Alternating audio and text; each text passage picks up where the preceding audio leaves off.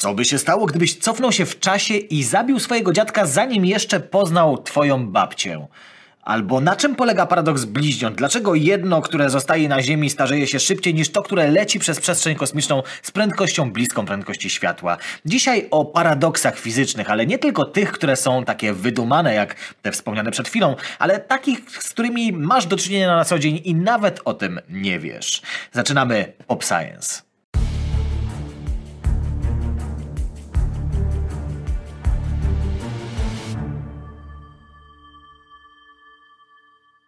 Grzyb jest jedną nogą w królestwie zwierząt, a drugą nogą w królestwie roślin. Paradoks polega na tym, że grzyb ma tylko jedną nogę.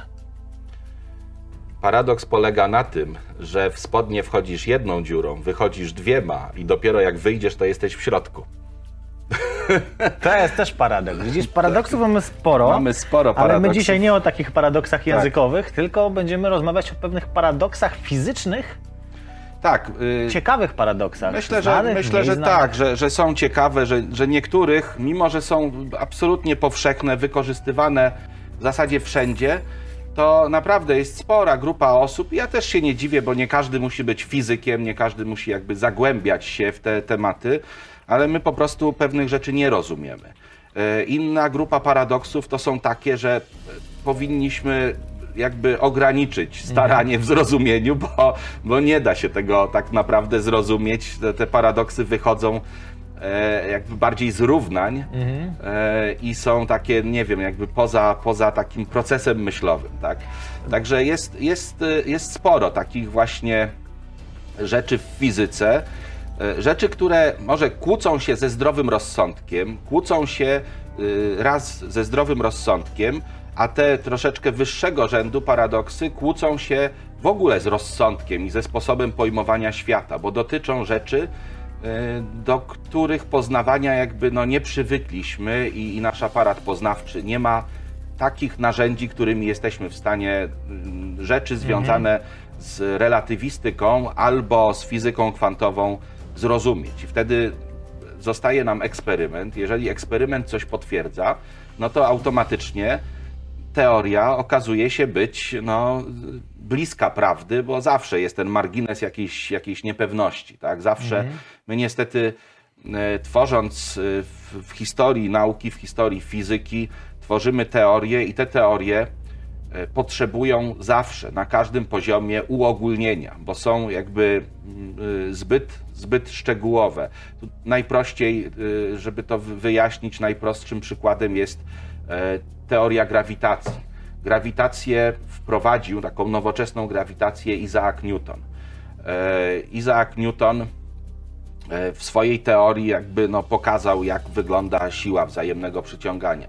Ale po 200 latach, tam 200 latach z, z, z haczykiem okazało się, że opis Newtona jest niewystarczający, żeby, mm, e, żeby wytłumaczyć dogłębnie pewne zjawiska, które z kolei stały się możliwe do zaobserwowania dzięki e, coraz lepszym metodom obserwacyjnym.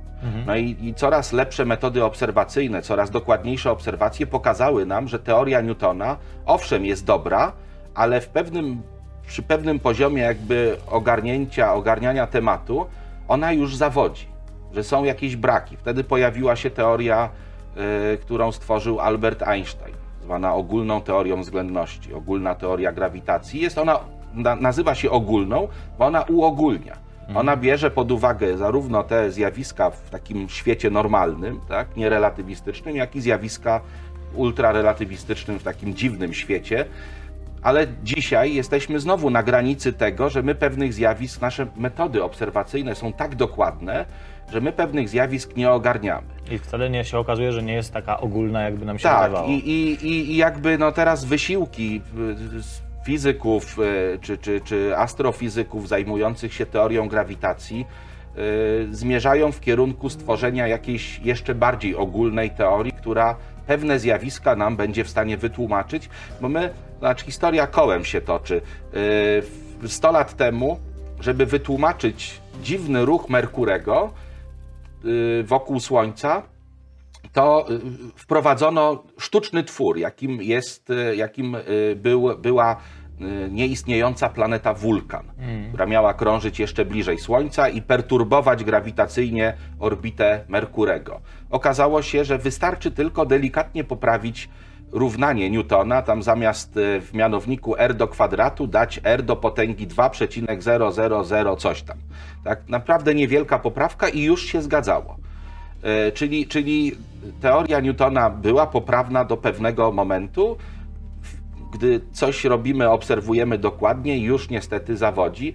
Dzisiaj mamy takie no, sztuczne twory wprowadzone y, w, w, na początku kosmologii, które, które no, no niby widać, niby, niby y, ciemna materia niby jest, niby oddziałuje, ale nie wiemy, co to jest my, my, cały czas jakby jesteśmy, tak po omacku patrzymy na to. Ludzie badają coś, co niby jest, a czego nie ma. Czyli, czyli tutaj wy, wypada chyba powiedzieć, że jeżeli brzytwa Okama działa, czyli, czyli, yy, czyli mm, takie twierdzenie mówiące o tym, że najprostsze wytłumaczenia są zawsze najlepsze, no to, to trzeba powiedzieć, że teoria grawitacji prawdopodobnie, jeśli zostanie jeszcze uogólniona, to wytłumaczy nam te zjawiska, mhm. wytłumaczy nam wiele innych zjawisk i nie będą potrzebne sztuczne twory typu ciemna materia, typu ciemna energia, bo okaże się, że, że te jakieś tam dystorsje w rozchodzeniu się światła związane są z faktem, y,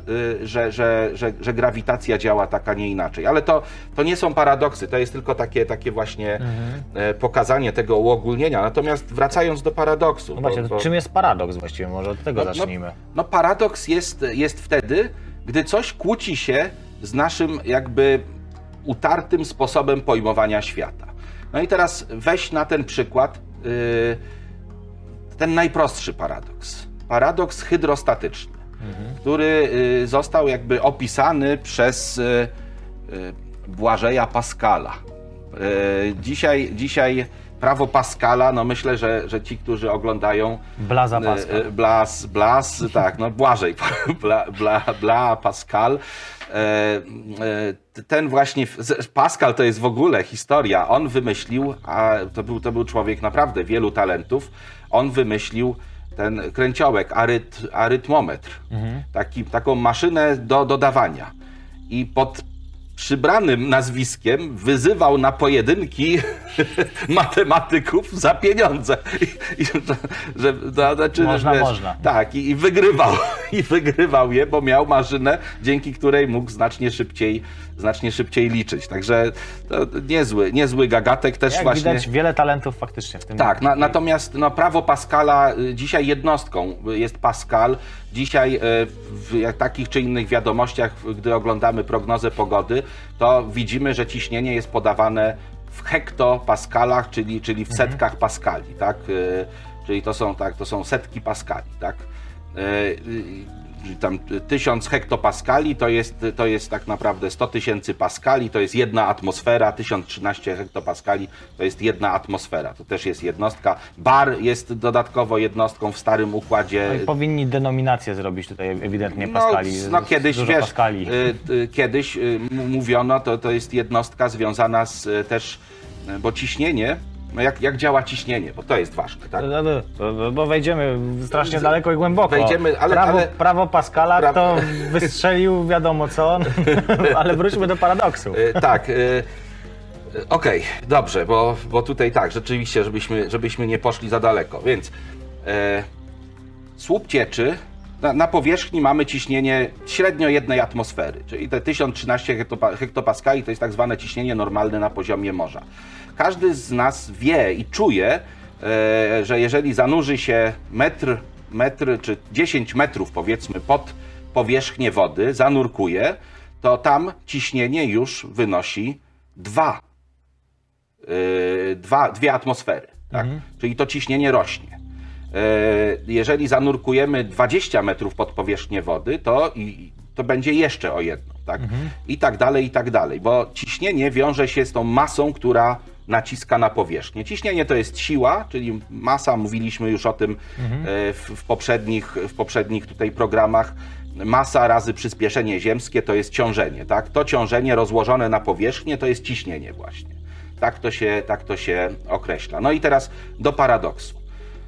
Yy, wyobraź sobie, że masz dwa, yy, dwa naczynia. Jednym będzie basen o głębokości 10 metrów, yy, a drugim będzie cienka słomka o wysokości 10 metrów. Nalewasz pełno wody do basenu i pod sam, pod sam brzeg wodę do tej słomki, która też jest tak w górę strzelona. I na dole, gdzie będzie większe ciśnienie? Czy w basenie, czy na dole tej słomki? Takie samo. Bo ty znasz fizykę, tak? Ty, ty wiesz, że ciśnienie zależy nie od kształtu naczynia, tylko od wysokości słupa cieczy. Ale zaręczam ci, gdybyś jakąś młodzież zapytał, to, to no jak to? Przecież tam jest tak dużo tej wody. A w tej słomce to jest tylko, no tam się nawet litr tej wody nie zmieścił, a w basenie są tysiące ton wody. Tak? I, i, I w tym basenie na dnie ciśnienie jest takie samo jak w tej słomce. Tak, tak właśnie wygląda.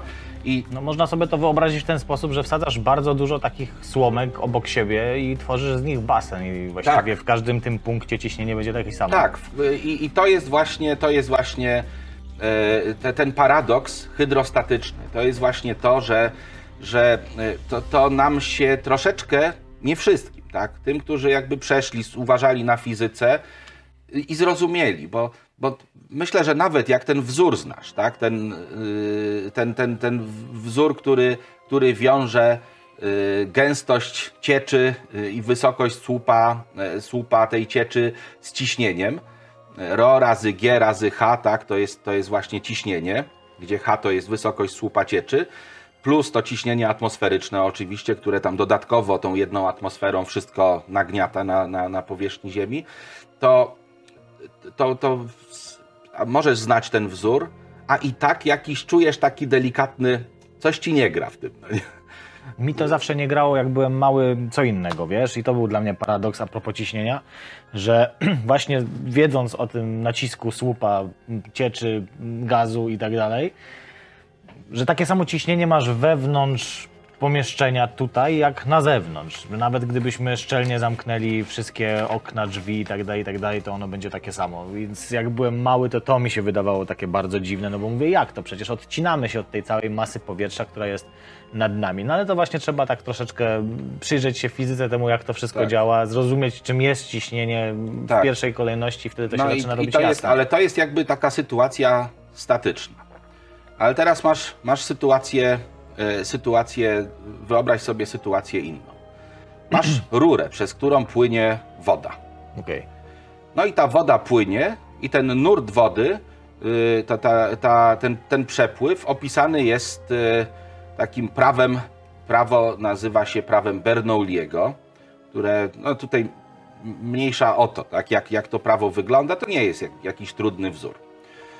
No i teraz wpływa do tej rury ileś tam wody, ona płynie z jakąś prędkością, no i mierząc ciśnienie przepływającej, przepływającej wody, ciśnienie, jakie ta woda wywiera na ścianki tego naczynia, no zmierzymy jakąś wartość. I teraz nagle ta rura nam się kurczy. Tak? Że robi, mamy taką przejściówkę i rurę powiedzmy dwa razy węższą. Żeby taka sama ilość wody się jakby zmieściła, przepłynęła, to ta woda musi płynąć dużo szybciej. A co za tym idzie, to ciśnienie, które będzie wywierane na ścianki naczynia, będzie No większe. mniejsze. To się nazywa paradoks hydrodynamiczny. Im szybszy przepływ, Wiesz, że tak, żeby nie było, że wszystko wiem. Nie? Bo A nie, to, a to za, za, za, zagrałeś, tak? No, to wiedziałem to, ale. No nie, no, no, wszystko wiesz, bo tak rozmawialiśmy o tym i wcześniej ci powiedziałem, zrobiłem ci wykład, wzory znasz, także. Pamiętaj spokojnie. tutaj to. Pamiętaj, pamię powiedz tak, żeby było fajnie. Nie, nie.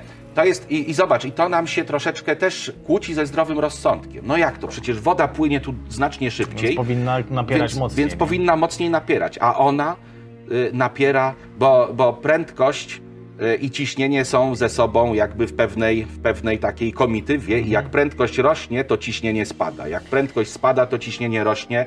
Są takie, naprawdę są fajne... A to jest bardzo, bardzo ważny paradoks, bo Oj, ten je- paradoks jest ważny dla naszego układu krążenia i tak naprawdę Tak, wykorzystuje się tak. go przy leczeniu schorzeń Dokładnie. różnych i tak dalej. No i, i to ciśnienie, o którym my mówimy, tak? Bo prędkość przepływu, e, prędkość przepływu też wpływa na ciśnienie. To, nie, to, to, że mamy podwyższone ciśnienie, to wcale nie oznacza, że krew tam, nie wiem, tak szybko w nam, y, tak, że serce szybko wali. To jest zupełnie, to jest też związane z, z przekrojem, tak, e, żyły, jak, jak to wszystko wygląda, ale, ale mniejsza o to.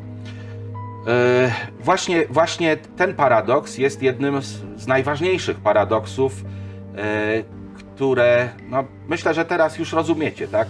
Duża prędkość przepływu, małe ciśnienie. Mała prędkość, duże, duże ciśnienie. I ta różnica ciśnień, my już wiemy, że ciśnienie jest siłą. Tak? Możemy zaznaczyć je jako strzałka. Y, Więc, więc jeżeli będzie duża prędkość przepływu, to będzie małe ciśnienie. Mała prędkość przepływu będzie duże ciśnienie. I jak to wykorzystujemy? Na przykład mamy parasol, tak? Trzymamy parasol. Y, Wieje wiatr. My ten parasol trzymamy. I Jak myślisz, dlaczego ten parasol czasami robi takie wiatr, wiatr wieje z jednej strony owiewa, z drugiej strony przepływa troszeczkę wolniej. Ta różnica powoduje, że powstaje składowa siły do góry. I ten parasol, niestety, ta siła jakby próbuje nam porwać. Podobnie jest z dachami podczas wichury. Jeżeli wieje wiatr i mamy dach, to ten wiatr opływając dach i opływając gdzieś z boku, różnica ciśnień powoduje, że ten dach jest unoszony do góry. I No, potem znajduje się u sąsiada na przykład. Na przykład. Ale, ale, ale powiedzmy, y, może mniej, mniej takie katastroficzne jakby zdarzenie. Dlaczego? Dlaczego? Nie, bo takie są fajne, tak? E, teraz y, wyobraź sobie, wyobraź sobie coś takiego, co będzie, wezmę, to, wezmę tą, tą kartkę i zrobię tak. Coś, co będzie miało o taki kształt przekroju. O taki. Skrzydło. skrzydło samolotu. Y, Przepływa wiatr pod skrzydłem, gdy samolot się rozpędza i nad skrzydłem. I mamy dokładnie tą samą sytuację. Kształt skrzydła jest tak dobrany, żeby powstawała siła nośna i ta siła nośna ma te skrzydła poderwać do góry. Zresztą zobaczcie, samoloty, te duże szczególnie, te największe, tam nawet kształt kadłuba jest taki, że pod spodem on jest płaski, a tutaj jest taki obły. Czyli cały kadłub samolotu jest też niejako takim, takim śmigłem. Szczególnie te największe, gdzie potrzebna Skrzydłem. jest z- skrzydłem.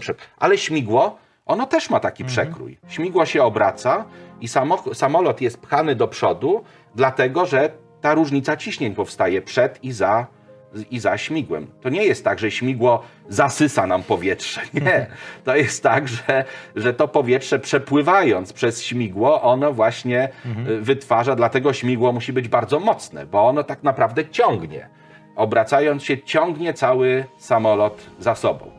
Także paradoks hydrodynamiczny no jest, jest, jest bardzo ważny yy, także w sporcie. Hmm. Bo teraz yy, nie wiem, bo tak ty uprawiasz sporty, ale raczej takie, no nie wiem, chyba siłowe, tak? Yy, siłownia, No, jakiś boks. fitness, boks uprawiasz.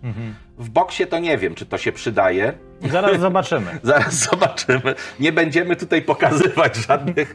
Ja nie, o nie, na to się nie godziłem, przepraszam. Natomiast.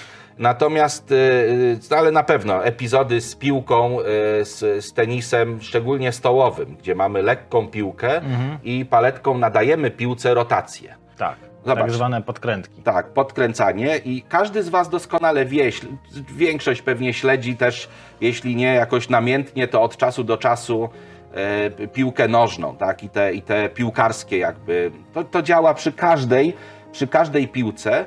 Gdy piłka się obraca, Chcesz za- piłkę? Mogę ci przynieść piłkę, to E, pokażesz na piłce.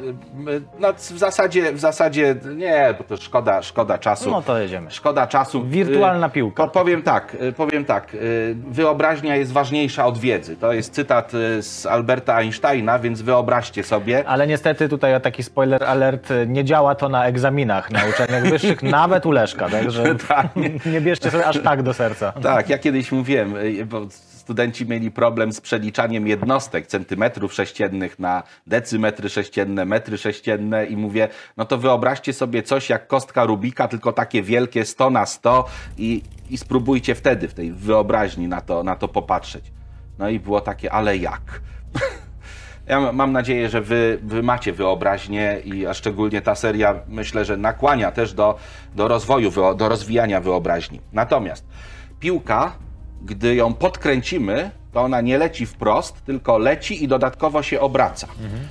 Jest opływ powietrza i to powietrze z jednej strony jest przepływa zgodnie z ruchem, z drugiej strony przeciwnie do ruchu.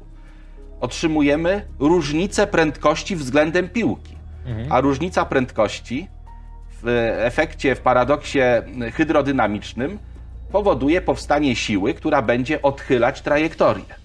Czyli podkręcona piłka, i myślę, że to z doświadczenia, jakby wiemy, podkręcona piłka, ona będzie nam w zależności od tego, w którą stronę będzie się obracać. Jeśli w prawo, to będzie skręcać w prawo, jeśli w lewo, będzie skręcać w lewo. I, i to jest to, ta tajemnica tych rogali, to jest mhm. tajemnica tych, tego lotu piłki. Jeżeli kopniemy piłkę bardzo szybko, to ona wcale nie musi się szybko obracać. Wystarczy nawet delikatny obrót. I to zjawisko nosi nazwę. To jest efekt Magnusa. Ten, te, ta zmiana trajektorii pod wpływem obracania się Czy obiektu. Coś może się bardziej epicko nazywać? Efekt, efekt Magnusa, ale to jest od nazwiska, tak? To jest, to jest od, od, y, od nazwiska. Y, ten efekt, y, efekt Magnusa. No to jest to, to, to właśnie do tej piłki, żeby nawiązać. Starsi pewnie pamiętają, Kazimierz Dejna potrafił z, z narożnika, tak? Strzelić piłką, że, że ona wpadła do bramki. W tak? tył głowy się jeszcze tak, tak, że, że go piłka w tył głowy uderzyła.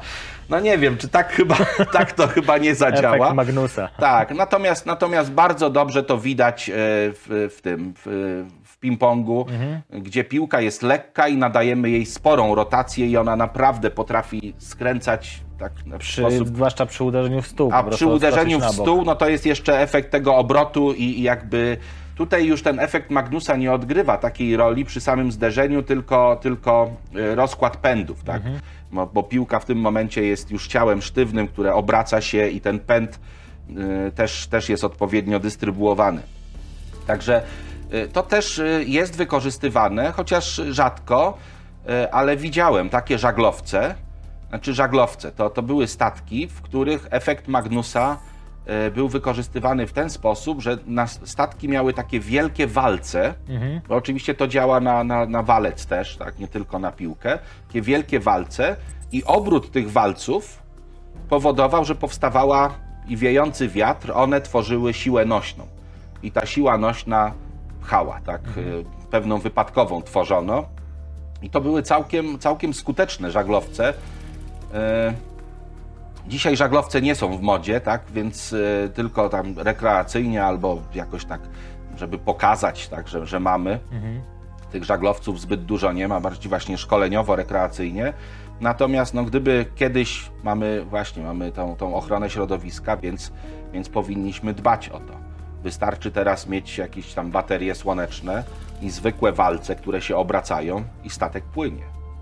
Po co nam silnik i tony, tony naprawdę mazutu, który trzeba spalać, po to, żeby ten silnik popychał statek, śruba, żeby się kręciło. Tam też jest, bo tam też ciecz jest. I jaka epicka, epicki wygląd by takiego statku był, nie? Z takimi walcami jak z jakiegoś anime. Tak, są takie, możecie spróbować sobie wygooglać tak yy, yy, i zobaczyć bo takie ilustracje czy takie statki, takie statki są. Także mamy te, to są, to są te dwa paradoksy takie czysto fizyczne, one, one są w pełni jakby zrozumiałe, w pełni wytłumaczalne, aczkolwiek troszeczkę się kłócą, tak, z tym naszym... Na pierwszy rzut oka. Tak, tak na pierwszy rzut oka, że im większa prędkość, tym mniejsze ciśnienie, tak, to, to jest takie no trochę, trochę dziwne dla nas. E, natomiast jest jeszcze taki jeden, też z tych takich starych paradoksów e, fizycznych, który przestał być paradoksem, dlatego że poznaliśmy wszechświat. Ale e, na przełomie XVIII i XIX wieku niejaki Heinrich Olbers, gdy było wiadomo, że gwiazd jest bardzo dużo, E, I wtedy panowało takie przekonanie, że wszechświat jest nieskończony i wypełniony gwiazdami. E, I on mówi, no skoro tak jest, skoro wszechświat jest nieskończony i nieskończenie jakby też stary, to te wszystkie nawet najstarsze gwiazdy, ich światło powinno do nas dotrzeć, a co za tym idzie, niebo w każdym punkcie, w każdym punkcie możliwym powinny docierać do nas fotony. Nawet jeśli gwiazda jest daleko i tych fotonów jest niedużo, to one z tych wszystkich kierunków, z nieskończoności, docierając do nas, powinny się skumulować i spowodować, że całe niebo będzie świecić jak w dzień, albo jeszcze jaśniej. E, Miejscami jak słońce. Tak, jak, no, jak powierzchnia słońca, tak de facto, no bo tak to, tak to wygląda. Tak? Bo, Y, no i, i, i, ten paradoks, y, no właśnie on, dlaczego w nocy, on, on zapytał, dlaczego w nocy niebo jest ciemne, skoro patrząc w każdym kierunku y, widzimy jakąś gwiazdę. Tam gdzieś, bliżej lub dalej jest jakaś gwiazda. Wtedy to było rzeczywiście dziwne. Na jakiś czas ten, ten paradoks stał się rzeczywiście, był, był rozpatrywany, ale na szczęście już od czasów, już od czasów Herschela, Y, badano galaktykę, tak stwierdzono, że ta nasza galaktyka jest, ma, ma, jest ograniczona. Y, wtedy w czasach Herschela i, i, i, przez następne 100 lat sądzono, że nasza galaktyka, ograniczony obszar, jest całym wszechświatem. I ten paradoks już wtedy przestał być ważny. No ale y, w czasach Hubble'a, na początku ubiegłego wieku, jakieś 100 lat temu, no, prawie 100 lat już byli. Tak, tak, tak, były. tak, bo to były, no Hubble w 26 roku odkrył to, to swoje prawo, w 1929 opublikował. Mhm. Wtedy też powstały te pierwsze teorie kosmologiczne, tak, to, to, z, to, to ta kosmologia się wtedy tak rozwijała. E, okazało się, że inne mgławice, które obserwujemy, tak zwane mgławice spiralne, że to też są takie drogi mleczne. Potem, gdy budowano coraz większe teleskopy, zaczęto odkrywać coraz więcej tych dróg mlecznych.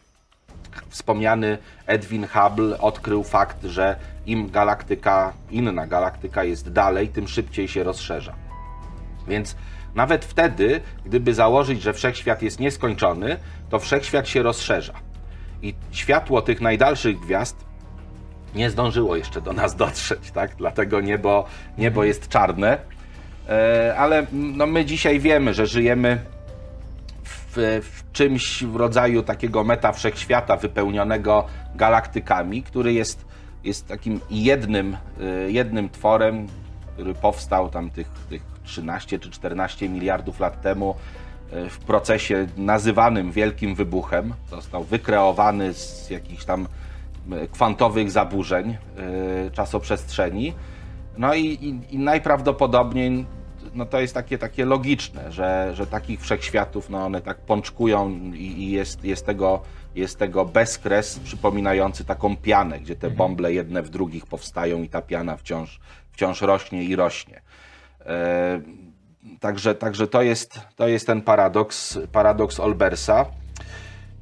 Jest też wiele, wiesz co, jest też wiele mm, paradoksów takich matematycznych. Ten paradoks ja to opowiem taką historię. Będzie... Która pokazuje. pokazuje Ana... Anatolia. Ana... Anatolia, tak. To, to jest Ana... A przez, przez Anatolię pokażę, jak mogą wyglądać te paradoksy, które dla jednych są paradoksami, znaczy paradoksami. One, one stworzyły ten, ten słynny paradoks o, o wy, wypuszczonej strzale i o pogoni za tą strzałą. Ten słynny jakby paradoks o y, wyś, wyścigu, nie wiem, zająca i, i żółwia, tak? E, że, że jeżeli ten dystans na początku będzie, będzie odpowiedni, to jeśli się będziemy poruszać w odpowiedni matematyczny sposób, to ten zając nigdy, nigdy żółwia nie dogoni. Ale y, ta opowieść to jest opowieść, y, którą kiedyś, dawno temu na wykładzie opowiedział jeden z profesorów. Tak, tak, no, no, no, I to przemówiło do, do wyobraźni, bo urządzono w instytucie, gdzie swoją siedzibę mieli matematycy i fizycy, urządzono zawody. E, po jednej stronie na linii startu stanął matematyk, po drugiej stanął fizyk.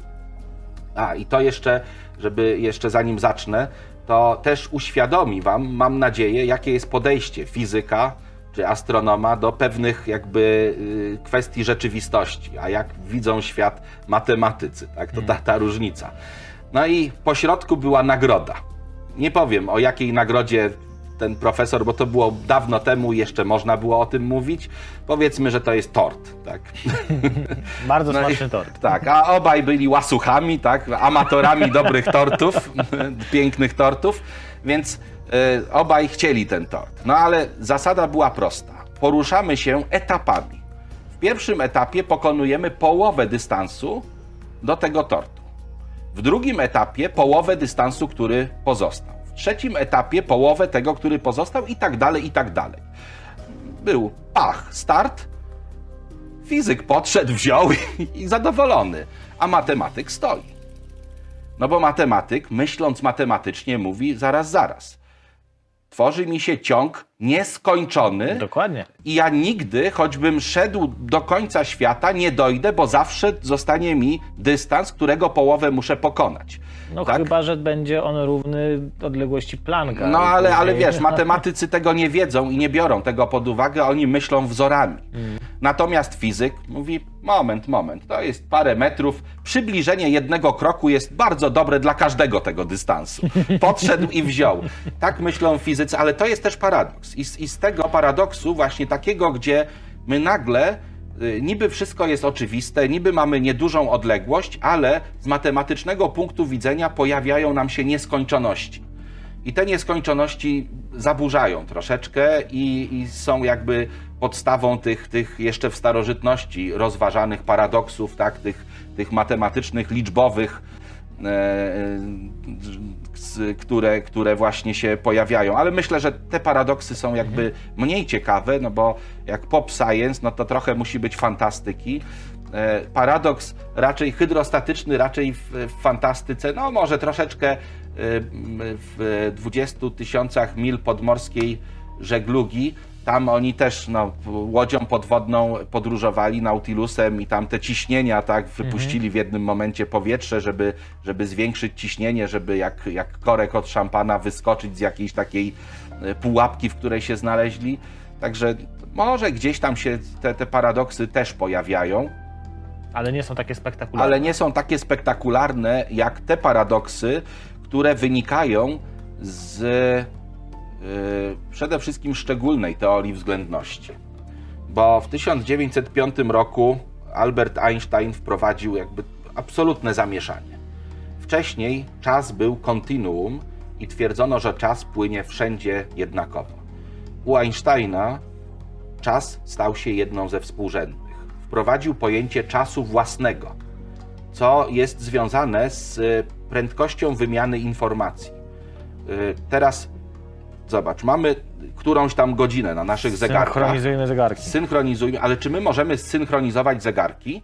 Nie możemy. Przecież jak ja na twój zegarek spojrzę, to ja widzę ten zegarek o ułamki sekund później niż, niż on w rzeczywistości jest. Tak, to prawda. No bo, bo, bo Widzimy światło, światło zawsze. się odbija tak i, i, i musi pokonać ten dystans, więc my patrząc zawsze widzimy przeszłość. Stąd ten czas własny. Każdy ma ten swój czas, y, który płynie dla niego, który, który jest z nim związany. Każda cząstka ma swój czas własny i te czasy własne mogą się poruszać po takich trajektoriach, z takimi prędkościami, że y, to, to są właśnie, wiesz co, ja, ja to liczyłem, ja się w to, w to bawiłem, mnie to fascynowało, gdy poznawałem na mechanice klasycznej i, i potem mechanice relatywistycznej na studiach te właśnie kwestie szczególnej teorii względności, e, rozważania w tak zwanych e, przestrzeniach Minkowskiego, gdzie możliwe są takie układy współrzędnych,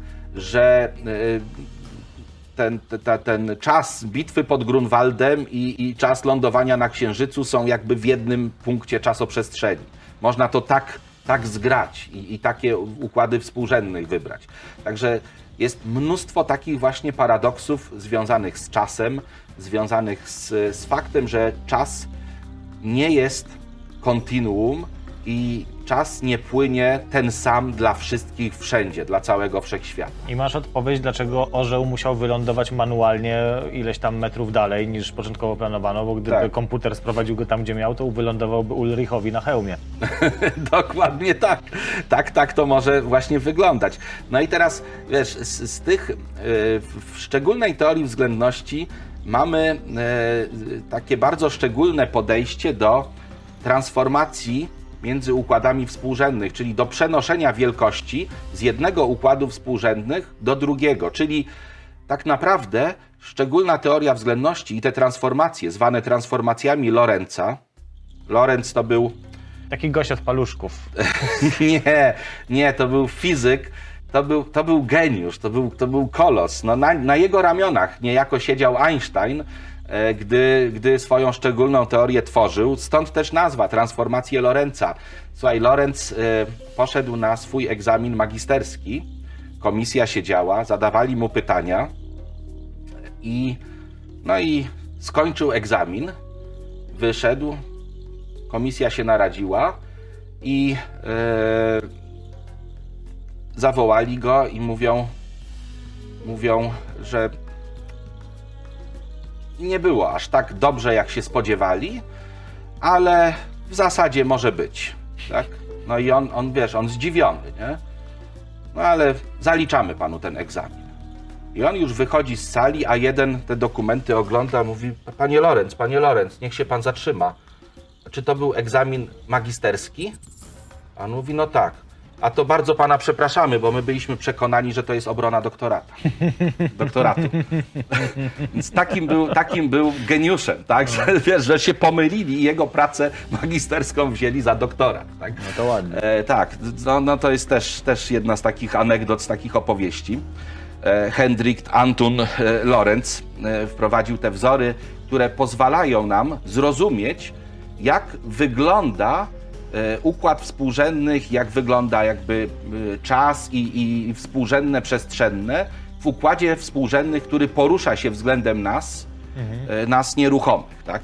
No ale że to jest względność, to, jak, to tak jak samochody. Jeden stoi, drugi się porusza, ale to jest dokładnie tak samo, jakby ten stał, a ten się poruszał. Jest ta peł- pełna względność, chociaż nie ma pełnej symetrii, tak? No, mamy drogę względem której się porusza, więc tu możemy Tak. określić to, ale nie, gdyby ona właśnie zniknęła, dlatego, nie byłby dlatego do, do, do pewnych, tak, gdyby, gdyby nie było drogi, no ale, ale, ale i tak, jeden ma napęd, drugi nie, więc nie ma pełnej symetrii, tylko w niektórych opisach, w niektórych transformacjach ta, tą symetrię możemy jakby założyć, tak? E, I transformacja współrzędnych jest dosyć, dosyć ciekawa, bo z tego wynika, że jeżeli coś porusza się względem nas z bardzo dużą prędkością, to w kierunku ruchu to coś dla nas, obserwujących, ulega skróceniu.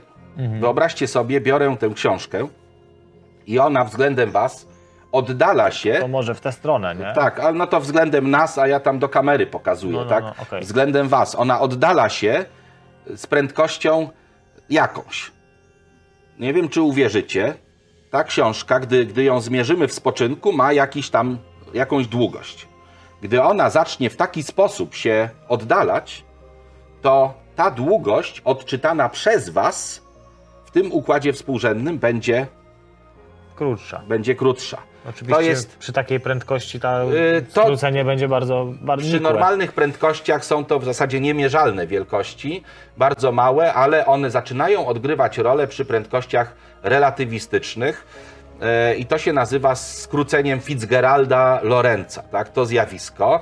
Ja mam e, te, te, te, te głupie wierszyki, tak? E, Był raz mistrz szermierz o nazwisku Liszka, co swym rapierem tak szybko błyska, tak nim wywija szalenie, że Fitzgeralda skrócenie zmniejszyło rapier do zwykłego dyska.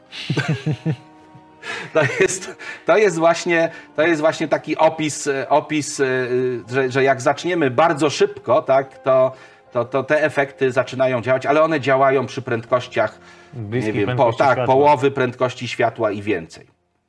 Natomiast mamy ten paradoks, który rzeczywiście jest w fantastyce bardzo ważny. To jest e, paradoks nazywany dylatacją czasu. I tutaj e, zasada jest dosyć prosta. Znowu, każdy ma swój zegar. Tak? Każdy ma jakiś wzorzec częstotliwości, bo zegar, zegar to jest tak naprawdę tylko urządzenie, które y, wskazuje nam jakiś tam system czasowy, ale zawsze opiera się o, często, o wzorzec częstotliwości. W zegarach wahadłowych tym wzorcem częstotliwości był, było, jest, było i jest wahadło. Y, W systemach czasu takich bezmierzalnych wzorcem częstotliwości jest obracająca się planeta Ziemia. Tak? Dzień, noc. To, to są taki najprostszy zegar. Dzień, noc, słońce. Zegary wahadłowe, gdy potrzebowaliśmy lepszego, bardziej dokładnego wzorca, to wprowadzono drgania kryształu kwarcu i on też drga. To jest też układ drgający. E, Drgania czy pewne efekty związane z, z, z takimi drgającymi zjawiskami zachodzącymi już na poziomie atomowym. Tak to dzisiaj jest e, jakby ten, ten wzorzec taki bardzo dokładny. Zawsze potrzebny jest wzorzec częstotliwości, więc my, bazując na tych wzorcach częstotliwości, mamy zegar tu i zegar w układzie, który się porusza z dużą prędkością i załóżmy, że my stąd możemy czytać wskazania tamtego zegara. I okazuje się, że jeżeli ten zegar będzie się poruszał bardzo szybko względem nas, to on zacznie się coraz wolniej, ta częstotliwość będzie zwalniać, będzie przechodzić w coraz, w coraz wolniejsze rejestry, w coraz, w coraz dłuższe De facto ma do okresy. pokonania dłuższą drogę tak naprawdę niż z naszej perspektywy. E, To pięknie pokazuje ten eksperyment, gdzie spowalniamy foton, nie? Tak, to jest- odbija góra-dół. Tak, to jest, to jest, to, to można w ten sposób, ale to jest, wiesz, to tłumaczenie i to zjawisko, zjawisko samo jakby działa. Bo, gdy, bo teraz popatrz, mamy, mamy to, że, że poruszamy się w jedną stronę, ono działa symetrycznie, w dwie strony, więc w jedną, w drugą, więc ktoś by powiedział, no dobrze, w jedną stronę wydłuża nam się droga, a z powrotem ona nam się skraca, czyli sumarycznie to powinno wyjść wszystko na zero. Ale tak nie jest tak? Bo my nie mamy tutaj tej pełnej symetrii i to zjawisko się sumuje, a nie, a nie, y, y, a nie jakby mm, odejmuje, tak? Także tutaj Czy zawsze prędkość stała, światła musi być stała, więc po prostu Tak. musi ulec zmianie odległość i czas. tak, dokładnie, przemierza. dokładnie tak to wygląda. No i tutaj właśnie ten, ten pierwszy paradoks, bo, bo wynika to wszystko i to myślenie wy, wynikało z, z faktu, y, że w szczególnej teorii względności Albert Einstein założył jakby dwie rzeczy. I te obie rzeczy zostały potwierdzone i też wykoncypowane przez y, Michelsona i Mike, Michelsona, nie, Michelsona, bo to Polak był, strzelnie się urodził. Michałson. E, Michałson, e, Michelson i Morley. No Michelson, e, Strzelno, taka miejscowość koło Inowrocławia, między Inowrocławiem a Gniezdem chyba na trasie. Tak, jeśli, ja tam, ja w Strzelnie kiedyś spędziłem 30 godzin w korku. Myślałem, że był- powiesz, że 30 lat kiedyś Nie, nie, spędziłeś. 30 godzin w korku, bo był nagły atak zimy, tak? Aha, I to, to było, niesa- to było, nie, nie, nie, to było jesienią, nie, na początku grudnia okej. i była straszna zawieja, tam się ciężarówki poprzewracały i, i tam było no, no, tragicznie, tak? No ale dlatego miałem czas, miałem czas, bo tak to przejeżdżałem kilka razy, ale miałem czas, żeby pójść pod tą tablicę, tak, e, że w tym domu, w tej kamienicy urodził się noblista, tak, e, Michałson. Tak, Michałson. Natomiast e, ci dwaj e, fizycy dostali Nobla za to, że po pierwsze mierzyli z dużą precyzją prędkość światła, a po drugie wykazali, że prędkość światła jest niezależna od tego, w którą stronę światło się porusza. Czyli nie ma ośrodka zwanego y, eterem, który wcześniej lansowano, bo tak jak wiecie, to, to, że ja mówię i ten głos dociera, no akurat mikrofon mam tutaj, ale możecie sobie wyobrazić, że mówię do was, tak? Jesteście tu blisko mnie, ten głos dociera, ale gdybyśmy byli e, w przestrzeni, gdzie nie ma żadnych cząstek, czyli nie ma ośrodka sprężystego, to wtedy ten głos by nie docierał. Nie przez moment, odbiorników. przez moment nie było powietrza w tym pomieszczeniu, więc ten, ten głos by nie docierał. To fajnie E, było pokazane w filmie Grawitacja, nie wiem, Tak, czy- tak. żeby, żeby nawiązać trochę do pop teraz, to, Aha. to możemy przytoczyć w tym miejscu Grawitacja. Tam jest taki moment, kiedy chyba Sandra Bullock tak, grała tam Tak, na, w tak. tym filmie. Ona postanowiła zejść z tego łezpa dołu, bo już myślała, że nie ma dla niej wyjścia i wypuściła tlen. Wypuściła tlen i się zrobiło I cicho. się tak. zaczęło coraz ciszej robić, bo to ciśnienie było Tak. coraz niższe tego Tak. aż do totalnie głuchego Aż, tego. aż wszedł do niej ten y, wirtualny Dokładnie. klunej. A jak wchodzi wirtualny klunej, to moi drodzy, tlen trzeba otworzyć Tak, na maksa. oczy- absolutnie. Więc tlen otworzono na maksa i mieliśmy odwrotną sytuację, gdzie po prostu coraz taki Tak. głos coraz bardziej było słychać. ciśnienie, te paradoksy hydrodynamiczne zadziałały, ciśnienie jej podskoczyło, no Dokładnie. bo, bo każdemu ciśnienie podskakuje, jak wchodzi klunej. Jak I ty, zawsze klunej, tak. o patrz, klunej wchodzi tutaj. I od razu Od razu tak, wszyscy uśmiechnięci. w górę. Dobrze. W każdym razie, e, w każdym razie e, sytuacja, sytuacja jest taka, że e, twierdzono, że fale elektromagnetyczne, czy, czyli światło, też potrzebuje takiego ośrodka sprężystego, że nie może się poruszać. Nie wyobrażano sobie, że się porusza tam, gdzie nie ma cząstek, więc wymyślono eter. I ten eter, różne właściwości, on miał pewną sprężystość, gęstość i tak dalej, że ten eter jest wszędzie. No ale Czyli jedy- taka proteza, żeby wyjaśnić Tak, to- propagację fali światła. to było właśnie to, było właśnie to o czym też tutaj wspominaliśmy na początku, tak jak z tą grawitacją. Stworzono sztuczny twór, ale za chwilę badania pokazały, że nie jest on potrzebny, tak? że, że, że, że nie jest on wcale wymagany. I to Michelson i Morley założyli i Einstein napisał, że on bazuje na tym, że po pierwsze światło ma stałą prędkość c zawsze, a po drugie nie istnieje eter. Tak? I to były te jego założenia. Wtedy wszyscy zrobili. Tak. No i teraz, i, i, no oczywiście, i ta prędkość światła jest największą możliwą prędkością, tak? Kropka. No i ktoś, i, i za, zaczęło się, nie? No dobrze, to prędkość światła jest największą możliwą prędkością. No i wróćmy do tych samochodów. Ten jedzie 100 na godzinę, ten jedzie 100 na godzinę, czyli się mijają ze względną prędkością 200. No V1 plus V2. No ale teraz A ten... to było pytanie. Okej. No, no, dobra, takie, no, no, ale odpowiedziałem sobie na nie, wiesz, ja jestem taki, że ja mogę sam ze sobą dyskutować. Dobrze, dobrze. Po Nie. prostu pokaż palcem, Pokaż tak, to będę wiedział, że to jest pytanie. No, takie, o, nie, ale to, to jest za śmieszne, to może inaczej. Słuchaj, no i teraz ten jedzie 200 tysięcy Mhm. kilometrów na sekundę i ten jedzie 200 tysięcy. No to no, odpowiedź jest no 400. No, A ale jak to? Przecież, przecież światło porusza się 300 tysięcy kilometrów na sekundę, a nie można tego przekroczyć. No więc istnieje pewien wzór na relatywistyczne składanie prędkości, który nam pokaże, że ta względna prędkość będzie mniejsza od c. Tak, tak to jest V1 plus V2 podzielić przez 1 minus gamma, taki tam współczynnik relatywistyczny, który, który jest wprowadzony. No ale to, co jest ważne, wróćmy do tych zegarów. A to, to poczekaj, bo ja bym chciał ten temat Tak. podrążyć jeszcze, bo to pokazuje pewne ciekawe rozwiązanie tego paradoksu, przynajmniej tak mi się wydaje, więc możesz mnie tutaj poprawić albo przytaknąć, że my składamy te prędkości przy niskich prędkościach, bo my żyjemy w świecie bardzo niskich prędkości, Tak, one tak, w tak. ogóle nie mają, tak jak mówisz, pomijalne są te właściwie e, jakieś efekty relatywistyczne mm, przy nich, więc my sobie je dodajemy i to nam działa, tylko i Bo wyłącznie przy, małych, dlatego... bo- przy małych prędkościach mianownik, im mniejsze prędkości, tym mianownik zmierza do jedynki. No. Czyli wzór, wzór tak naprawdę dla małych prędkości to jest V1 plus V2. Czyli tak naprawdę to nie działa, to my robimy błędnie, tylko po prostu w naszym konkretnym przypadku akurat to działa, Tak. bo mamy za mało Bo tak mamy powiem, za małe prędkości. prędkości i, i ten, ten, ta poprawka jest tak mała, że, że, I to jest paradoks. że jest niemierzalna. I to jest paradoks fajny, bo używamy błędnego, że tak powiem, wzoru, można powiedzieć. Może wzór nie jest błędny, ale wzór błędnych jest, założeń. Ten wzór nie? jest jakby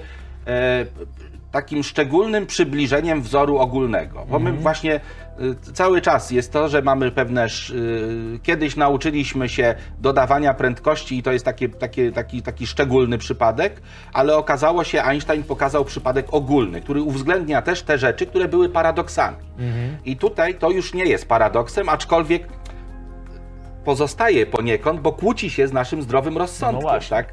Bo, bo paradoks też jest wtedy, gdy próbujemy przenieść nasze życiowe doświadczenie do takich parametrów fizycznych, do takich miejsc i sytuacji fizycznych, w których jest, jest e, wszystko takie wow, tak? I nagle się okazuje, że to, co tutaj się dzieje, że nie działa, nie Mhm. działa tam, gdzie mamy potężne grawitacje, tam, gdzie mamy potężne, potężne prędkości, gdzie jest świat, nazywamy go ultrarelatywistyczny. Ale to widzisz, to, to działa wszędzie, tylko po prostu Tak. te różnice są tak małe, że my ich nie zauważamy, tak. więc E, wykorzystujemy i teraz- błędne założenie. Tak, Tak, i teraz, i teraz y, wrócimy do tej dylatacji czasu, bo też, też zaraz ci pokażę, bo y, jeżeli teraz mamy jeden zegar na Ziemi i względem niego porusza się drugi zegar, no to ten drugi zegar, im szybciej będzie się poruszał, tym będzie wolniej działał, tym będzie wolniej chodził dla, dla nas. I co się okazało? Zrobiono taki eksperyment. Na pokład samolotu włożono jeden zegar, drugi, one były ze sobą ściśle zsynchronizowane. Samolot poleciał z dużą prędkością. atomowe zegary. Tak, atomowe zegary. Samolot polatał sobie z dużą prędkością, wrócił i rzeczywiście była różnica wskazań wynikająca z teorii względności Einsteina. I możemy sobie policzyć, na przykład, na przykład y, nie wiem, czy gdzieś, gdzieś tutaj wynotowałem, ale, y, ale był taki astronauta, nie mam chyba nazwiska, który y, był w kosmosie na jednej ze stacji kosmicznych, chyba na stacji Mir, przez rok. E, I gdyby miał brata bliźniaka, to on się poruszał przez cały rok, orbitował wokół Ziemi z prędkością około 8 km na sekundę. Gdyby miał brata bliźniaka i gdyby założyć, bo oczywiście no to nie jest, że obaj się rodzą w tym samym czasie, ale zakładamy, że urodzili się w tym samym czasie, w, ty, w tym samym momencie, to po takim rocznym pobycie na stacji kosmicznej, gdyby on wrócił, to byłby młodszy o mniej więcej 1,50 sekundy. Opłaca się. Opłaca się. Opłaca się rok, bo jesteśmy... Zrobili taki eksperyment. Scott Kelly ma brata bliźniaka i przez prawie rok był na A Międzynarodowej to, Stacji a to Kosmicznej. jest, bo, bo to było, ja to w starej książce jeszcze czytałem, jako taki przykład. Tam był jeden, jeden z astronautów Mhm. Czy tutaj też chodziło o coś innego, bo tutaj chodziło raczej o fizjologiczne zmiany, żeby sprawdzić na Tak, to- podobnie to jest- genetycznym organizmie, jak wyglądają zmiany genetyczne też No bo raczej, przebywanie w kosmosie. raczej jest to znowu, jest to na tyle nieistotne, że my się tym nie dokładnie. zajmujemy, tym paradoksem bliźniąt, ale tutaj rodzi się paradoks bliźniąt, bo, bo, bo teraz mamy tą prędkość światła. y, Możemy sobie wyobrazić, jak, zachowa- jak zachowają się równania, gdy prze- przekroczymy prędkość światła, gdy wstawimy prędkość większą niż c, 2c na przykład. Y, Tutaj też jest, y, była pewna dziewczynka mała, Jest kącik poezji. co prędkość od światła większą miała. I gdy raz wyszła ze swej wioski na sposób einsteinowski, w dzień przed wyjściem wrócić zdołała. No proszę. Tak I teraz, było. I teraz tak było, tak było, tak? Tak będzie. Tak będzie, tak. Bo ja wyjdę i jutro, i wczoraj wrócę, tak? Wczoraj wrócisz. Natomiast no, my oczywiście nie jesteśmy w stanie przekroczyć prędkości światła, ale ten efekt, ten efekt dylatacji czasu działa i tutaj rodzi się ten paradoks, który ten paradoks czasowy. Ten paradoks, który jest e, nazywany paradoksem bliźniąt. I ten paradoks ja już, już tutaj opisałem, tak? Na bazie tego, tego prostego jakby eksperymentu myślowego z pomiarem czasu, gdy astronauta jeden lata, a drugi zostaje na Ziemi. To jest przy takich prędkościach jest to 1,50 sekundy. A zastanówmy się, co będzie, gdy ta prędkość będzie już relatywistyczna, będzie bliska prędkości światła. Albo masa będzie Tak. olbrzymia. I, i, jest, i, i mamy te, tę sytuację, gdzie są bliźniaki, tak, bliźnięta, nie wiem, obojętnie czy, czy ja, jaka będzie konfiguracja. Jedno wsiada do rakiety i leci w kosmos, po czym po tam po iluś miesiącach swojego czasu zawraca, tak, tego czasu na pokładzie, e, ląduje i okazuje się, że na Ziemi w tym czasie, e, gdy na pokładzie upłynął rok, na Ziemi upłynęło lat 10 albo 20.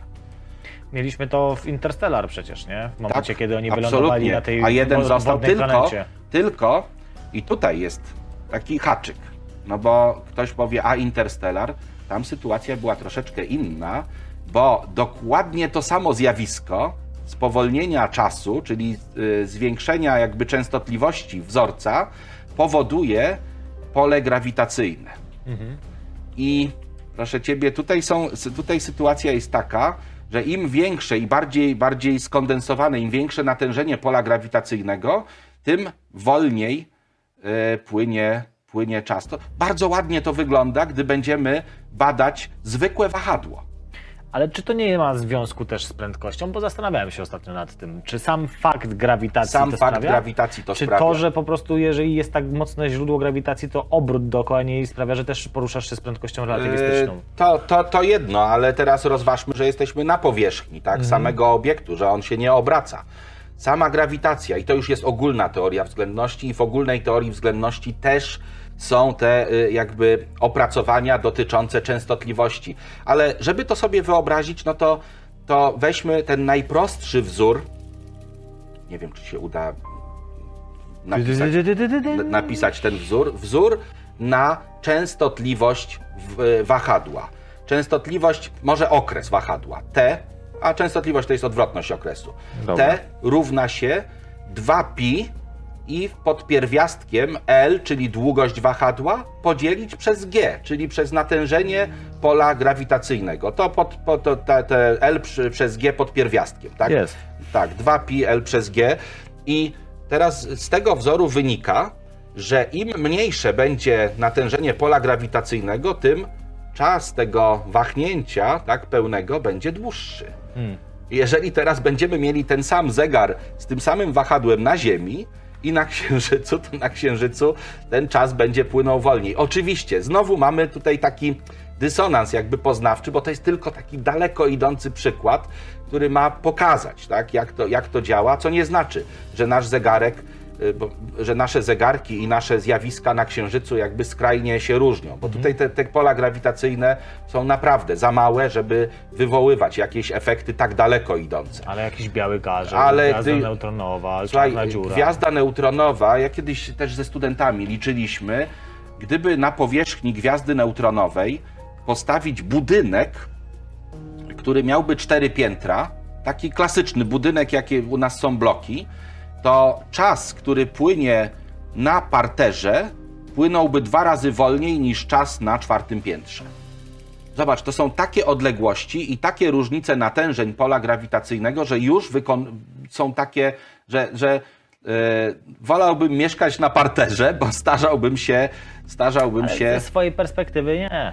No, dla, wiesz co, to jest tak, że właśnie, właśnie to cały czas, wszystkie procesy myślowe, całe, ca, wszystko, co rządzi jakby, byłoby spowolnione, ale tylko dla kogoś, kto patrzy na to z zewnątrz.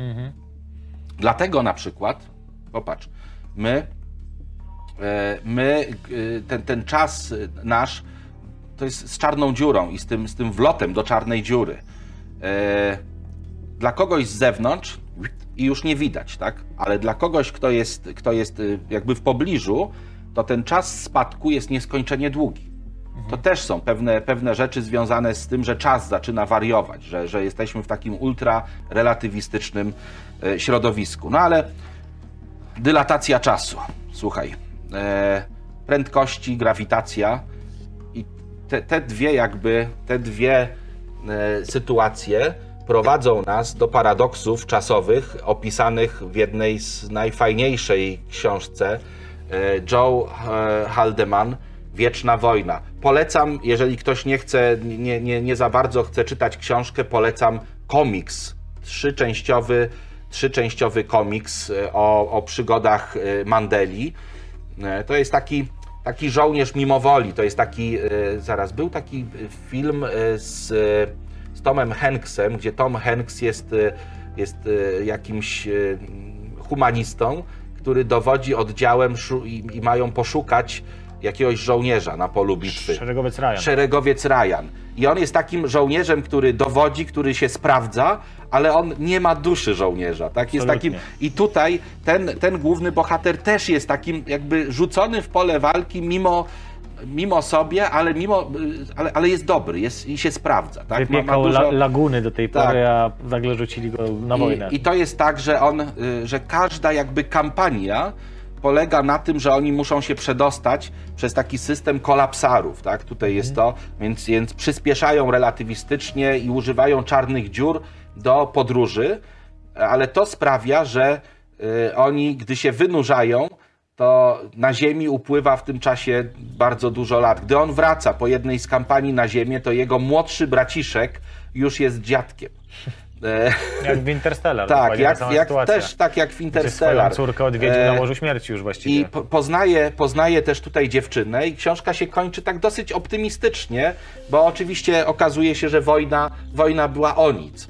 Że, że gdy wreszcie te dwie rasy do, do, doszły do porozumienia, to dlaczego wywołaliście tę wojnę? My przecież to wy żeście zaczęli.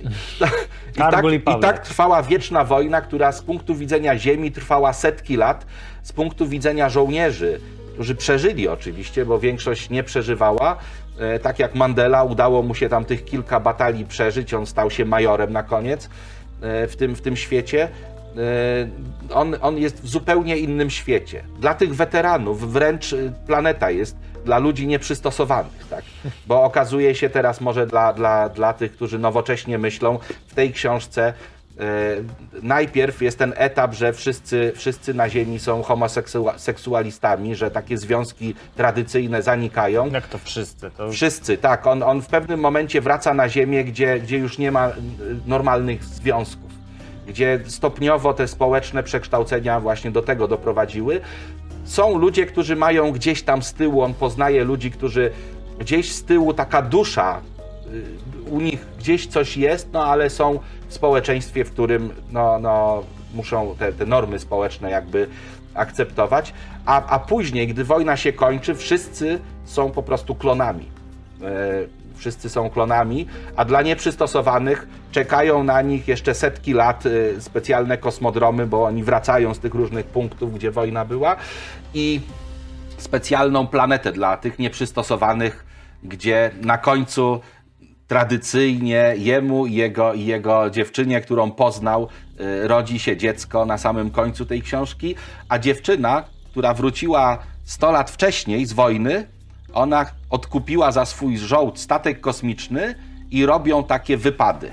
Czyli lata i wraca po to, żeby, żeby oszczędzać czas, bo ona czeka na niego po prostu. W ten sposób czeka przez, przez y, dziesiątki lat, aż on wróci z jakiegoś odległego układu gwiezdnego. Także świetna książka, absolutnie. Fajna wojna, fajna. y, No to jest oczywiście książka, która też została napisana, bo, bo Joe, Joe Haldeman miał tam te przygody wietnamskie swoje i tak dalej, więc on, on opisał ten, ten bezsens wojny, tak? I to, jak, jak ta wojna może być okrutna, ale no, dla nas są ważne te paradoksy, więc, więc polecam, polecam Wieczną Wojnę. To jest jak jedno z nowszych wydań. E, Ja mam trzy wydania Wiecznej Wojny. Jest jeszcze, są kolejne tomy. Wieczny Pokój e, i coś tam jeszcze, tak? Wieczna wieczność. Wieczna wieczność, wieczna tak. E, co jeszcze tutaj jest? O, e, powiem ci tak, z tymi paradoksami, bardzo śmieszna książka, bardzo wesoła. E, Charles Yu, to jest, to jest no, Amerykanin, tak, ale wiadomo, to pochodzenie, pochodzenie e, jest, jest tutaj nazwisku u, uwidocznione. I książka jest o paradoksach czasowych, a y, nosi tytuł, słuchajcie, Jak przeżyć w fantastyczno-naukowym wszechświecie. O To jest, proszę. y, książka jest naprawdę zabawna. Ja nie wiem, czy ona miała być filmowana. Zresztą jak popatrzycie na, na, na okładkę To musisz przy sobie. przy sobie, Wiesz tak? co, y, to powiem Ci, że to jest jakby poradnik do naszej serii. Tak, tak, tak. I tutaj właśnie wszędzie są zegary, bo, bo te paradoksy, że on właśnie cofa się w czasie, spotyka samego siebie, coś mu doradza, mnóstwo. Tu można, to, można dostać takiego ko kołowrotu w tej książce, ale jest, no jest zabawna, jest dosyć, dosyć fajna. E, no i te, ten czas właśnie, y, ten, ten paradoks, paradoks czasowy właśnie y, jest, jest dosyć... wa- y, Nie wiem, czy, czy wiesz, ale my podróżujemy w czasie. Cały czas. Tak, właśnie sekunda No, do przodu, przód, sekunda do przodu, a nawet, sekunda do przodu. nawet są to podróże, tak, teraz jest sekunda do przodu, ale wiesz co, wieczorem się położyłem i taka czarna amba wstaje i mówię, wow, przesunąłem się w czasie o 6 godzin. Kwantowy skok. Kwantowy skok, nic, nie, zero snu, zero, zero czegokolwiek. Także w ten sposób też możemy oczywiście podróżować w czasie, czyli, czyli je, jeżeli byśmy mieli, nie musimy wcale poruszać się nie wiadomo jak relatywistycznie, wystarczy, że yy, będziemy mieli sposób na to, żeby nasz organizm zakonserwować. I to jest, to jest też w fantastyce dosyć mocno, to, to już Czyli nie jest radziec- paradoks. Radzieccy naukowcy odkryli sposób na podróżowanie Tak, w to już czasie, nie jest- wystarczy usiąść i poczekać. To już nie jest paradoks, ale wspominam o tym dlatego, że e, jest świetna książka. E, Peter Watts to jest w ogóle autor, autor niezwykły. Naprawdę polecam poszukać innych, e, innych rzeczy tego, tego autora. Peter Watts napisał i tu chyba kiedyś e, albo wspomnieliśmy, albo nie. e, Ślepowidzenie. Mhm, tak książka, książka Ślepowidzenie i drugi tom Echo, Echo, Echopraksja, tak? y, tej, tej właśnie przygody. To mm, cudownie i niezwykle opisany, nowatorsko, bardzo fajnie i tak po lemowsku, tak? Że jest ten brak zrozumienia, kontakt z obcą cywilizacją. Natomiast tutaj, zobaczcie, jaka, jaka cieniutka. To jest taka, w zasadzie to nie jest y, nie, nie tyle powieść, co, co taka, y, taka rozszerzona jakaś nowela, tak? Taka, taka, takie, takie większe opowiadanie. Taki krótko Tak, metrażowy film. Nazywa się Poklatkowa Rewolucja. I o co w tym wszystkim chodzi? E, je, jesteśmy na pokładzie e, gigantycznej asteroidy, gigantycznego obiektu. E, to jest diaspora narodów zjednoczonych, tu jest charakterystyka grawitacyjna, w środku jest osobliwość. O. E, tak, tak, żeby, żeby grawitacja była. Nawet jest, jest ten, ten właśnie ten e, schemat w książce napi- narysow, narysował Watts, żeby sobie wyobrazić, jak to wszystko wygląda. No i dochodzi do czegoś niezwykłego, że sztuczna, sztuczna inteligencja tej właśnie stacji przejmuje kontrolę i tylko od czasu do czasu jakby budzi partiami, wybudza e, osoby, które tam są, po to, żeby wykonywały jakieś niezbędne prace, po czym te osoby jakby wracają do, do hib- hibersnu i e, budzone są po, po tam tysiącu, po milionie lat, bo to, to jest bardzo rozciągnięte w czasie i poklatkowa rewolucja. I te osoby chcą walczyć o, o siebie. I one sobie nawzajem zostawiają jakieś ślady, jakieś znaki, próbują się kontaktować. Ci, którzy, oni się nie kontaktują fizycznie, oni, oni próbują e, przechytrzyć tak? ten, ten, ten czuwający nad nimi e, intelekt, e, żeby, żeby, żeby, żeby go zwalczyć. No ale to zaraz, to oni gdzieś lecą, bo rozumiem, że jakaś była misja Lecą, Arka. lecą, lecą gdzieś tam, tak? Aha. To jest takie trwanie, tak? Ale, ale bardzo dobry pomysł. Przypomina mi to film taki starszy chyba z lat 90. albo 80. jeszcze. E, kurczę, nie mogę sobie tytułu przypomnieć, ale tam akcja była taka, że co noc się zmieniało wszystko w mieście. Było takie miasto trochę w stylu noir był ten film robiony. E, I gość był świadomy, jakby on zasypiając nie tracił pamięci tego, że na przykład wczoraj gość, który jest żebrakiem na ulicy, był milionerem znanym w tym mieście, wiesz, potentatem. Okazało się, że to był taki wielkie lecące właśnie miasto, coś podobnego do tego tutaj e, koncepcji, gdzie kosmici eksperymentowali. Nie wiem, czy widziałeś to. Dosyć znany film był. E, Nie mogę sobie E, tytułu przypomnieć. tak, pamiętam. To, czy to nie był Dark francuski City? film? Nie, to ang- Angielski. anglojęzyczny na pewno. Anglojęzyczny. Dark City, Może coś, coś, takiego. mi, to, coś mi tu mówi ten Jest opis, bardzo ale, ale fajna nie pamiętam. koncepcja. Właśnie na końcu okazuje Tak. się, że on jakby wychodzi poza to miasto. To miasto to była tylko taka scena tak naprawdę, na której to się wszystko działo, a zarządzali tym wszystkim obcy, którzy po prostu prowadzili jakiś eksperyment. No to- Niejako porwali miasto gdzieś tam z No to, ziemi. to, jest, to jest tak, to jest takie dosyć częste. Taki Big Brother to e, senni zwycięzcy Marka Oramusa wracają, wiesz, wy, wy- wyprawa wraca Mhm. pojazdem kosmicz, kosmicznym i gdy są w pobliżu Ziemi, to tam są, zaczynają być inicjowane jakieś, jakieś dziwne tam sytuacje w tym takim potężnym, naprawdę wielopoziomowym pojeździe kosmicznym. E, No i okazuje się, to jest, to jest y, że, że Ziemia ich nie chce przyjąć, chce ich tylko obserwować. Że dla Ziemi jest to, jest to y, wielkie show, tak? Że Oni wracając są takim, takim zamkniętym e, e, elementem, będącym czymś w rodzaju Big Brothera, tak? Nawet nie zdają sobie z tego sprawy, że to, że to wszystko tak właśnie wygląda. Y, Jest sporo takich. No, no, ten film y, jest bardzo fajny, też o takim Big Brotherze, gdzie główny bohater nie wie. On jest przekony, przekonany, że to jest cały świat z Careyem Truman Show. Mhm. Też Bardzo też fajny. bardzo fajny, znakomity film. Pierwszy film, który bo jako dziecko, dziecko oglądałem, gdzie z taką koncepcją się zetknąłem i było to dla mnie bardzo takie Tak. odświeżająco Natomiast, myślenia. y, natomiast żeby, żeby troszeczkę po, po, pójść dalej, to, są, to jest jeszcze, jeszcze, jedna, jeszcze jedna rzecz. E, tutaj przeczytam, później powiem o tej książce, tak, bo to jest, to jest też fajna, którą trzymam tutaj na, na ławce, na razie nie zdradzę tytułu, ale też bardzo mocno polecam, bo jakby w niej też jest wyłożone dużo rzeczy, o których dzisiaj rozmawiamy. I jest, jest twierdzenie, e, że podróż w czasie jest niemożliwa, ponieważ pozwoliłaby na cofnięcie się w czasie, zabicie własnego dziadka, przez co morderca nigdy by się nie urodził. Tarał. E, Fanfary.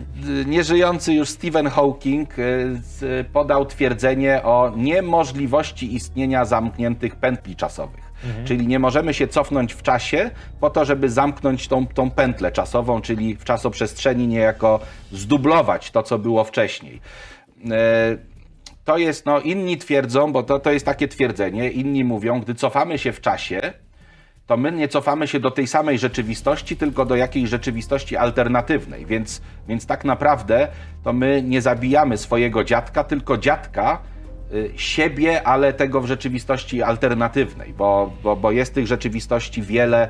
No, współczesne kwantowe modele tych rzeczywistości alternatywnych mówią nam, że z, z każdym drgnieniem tego, tego czasu planka w każdym miejscu wszechświat rozdziela się, tak? I, i, i te, ta, ta ścieżka jest y, jest jakby ciągle i ciągle powielana. To jest tak jak ja teraz jesteśmy w tym świecie, gdzie e, ty tak patrzysz na mnie takim miłym, sympatycznym wzrokiem, ale może w świecie obok tobie wzbiera złość i w końcu, jako że boks trenujesz, to jeb. Tak? Może w, in, w jednym świecie ja się przewracam, a w innym jestem y, mistrzem kung fu i ci oddaję. Myślę, że to byście pewnie lepiej chcieli zobaczyć bardziej, ale zobacz, można sobie wymyśleć, że ja teraz wstaję i idę i dochodzę do drzwi bez problemu, ale w innej rzeczywistości potykam się o tę, o tę kość pieska chili, tak, który teraz chilloutuje yy, i przewracam się a jeszcze w innej przewracam się tak nieszczęśliwie, że uderzam głową gdzieś i umieram.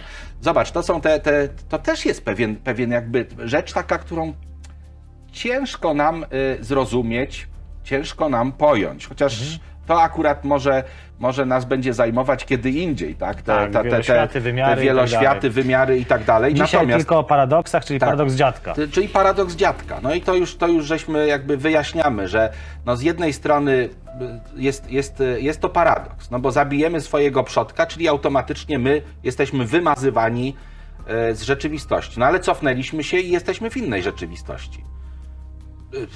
Co się stanie z No co, co się stanie z nami? No tutaj było dużo rozwiązań. E, pamiętasz, e, był taki film, który się fajnie zaczynał, bo się zaczynał gdzieś tam na dzikim zachodzie, gdzie rabowany jest dyliżans wiozący złoto a okazuje się, że to jest właśnie część, część jakby takiego planu, żeby zgromadzić fundusze, e, żeby zgromadzić fundusze i w tym filmie grał Jean-Claude Van Damme, był strażnikiem czasu. E, I tam właśnie podróżowano w czasie takim, takim specjalnym pojazdem, który się rozpędzał, gdzieś tam uderzał w jakiś, nie wiem, jakiegoś wormhola czy coś i, i, i, i dzięki temu można było się wynurzyć w czasie w, w innej rzeczywistości przeszłości. No i, i, jedni próbowali oszukać system, czyli gdzieś cofnąć się w czasie, żeby coś ukraść, przewieźć tutaj, albo tam zarządzić, być jakimiś szefami, a była organizacja, która tego pilnowała. Tak, bardzo, bardzo fajny film. Od razu, żeby, żeby do tego nawiązać, yy, znowu nie wiem, czy to jest do dostania gdzieś, bo z tego co wiem, nie było. Yy, nie było w, w Znowień chyba, Jamesa P. Hogana, bardzo fajny autor, napisał, e, napisał operację Proteusz. I, i tutaj, tutaj mm, e, w, w, w, czasie, no to dosyć niedalekim. Książka jest, e, wiesz co, z lat chyba powstała w latach w 80., tak, na początku lat 80., opisuje świat 2025, czyli już za rogiem.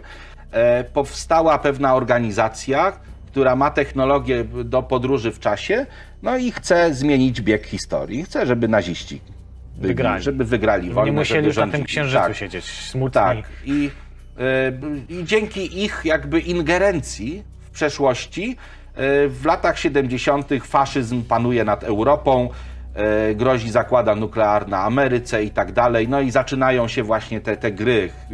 Ludzie chcą to zatrzymać, jedni chcą to jakby pogłębiać, rozwijać ten chaos, bo na tym zyskują, inni chcą to zatrzymać. Bardzo fajna też, przygodowa poniekąd książka, ale też wyjaśnia. Tutaj ten paradoks paradoks dziadka też występuje. A powiedz mi, jak z tymi, bo właśnie problemem często różnego rodzaju filmów, książek, gier i tak dalej, e, które zahaczają o podróże w czasie, to są te właśnie różne paradoksy i różne takie błędy logiczne występujące. I powiem Ci szczerze, że dla mnie najdziwniejszy to był chyba w Terminatorze i w tej serii stamtąd, nie? Miałeś Tak. motyw cofania się w czasie przez te automatony różnego rodzaju, jakieś Tak, tam T800, tak, tak, tak. T1000 i inne te. I nie mogłem jako dziecko już znieść tego, tej koncepcji, że możesz cofać materię organiczną, ale nie możesz zabrać nic ze sobą, bo nie możesz zabrać broni i tak dalej. No wiadomo, byłoby za łatwo, jakby z laserem Tak. latał gdzieś tam po, Tak, po mieście. Tak. A oni, Ale on sam jest przecież metalowy w środku, nie? A on Jakby- sam jest bronią, tak, no, no c- wiesz co... Kojarzysz jakiś inny taki Yy. dziwny, który tobie mocno nie leżał temat? To znaczy, to znaczy, wiesz, co, po- powiem tak, ja nauczyłem się, to też, też miałem takich dużo, jeszcze jako dzieciak, wiesz, obejrzałem pierwszy raz Gwiezdne Wojny, oczywiście byłem zafascynowany, ale wiesz, mając tam już tych 9, 9 lat, bo chyba wtedy poszedłem do kina, w 79 zdaje się u nas było, albo w 78 pierwsze Gwiezdne Wojny, z dużym opóźnieniem, tak, bo to jest 77 albo 8 się pojawiła Nowa Nadzieja, a u nas w kinach mniej więcej po roku chyba była e, prezentowana. I też mówię, no ale jak to? Przecież tam w kosmosie, a te zią, zią, te pojazdy latały, tak? I, i, i- warczały. I trochę mi się to kłóciło, ale dosyć wcześnie nauczyłem się wyłączać rozum przy fantastyce.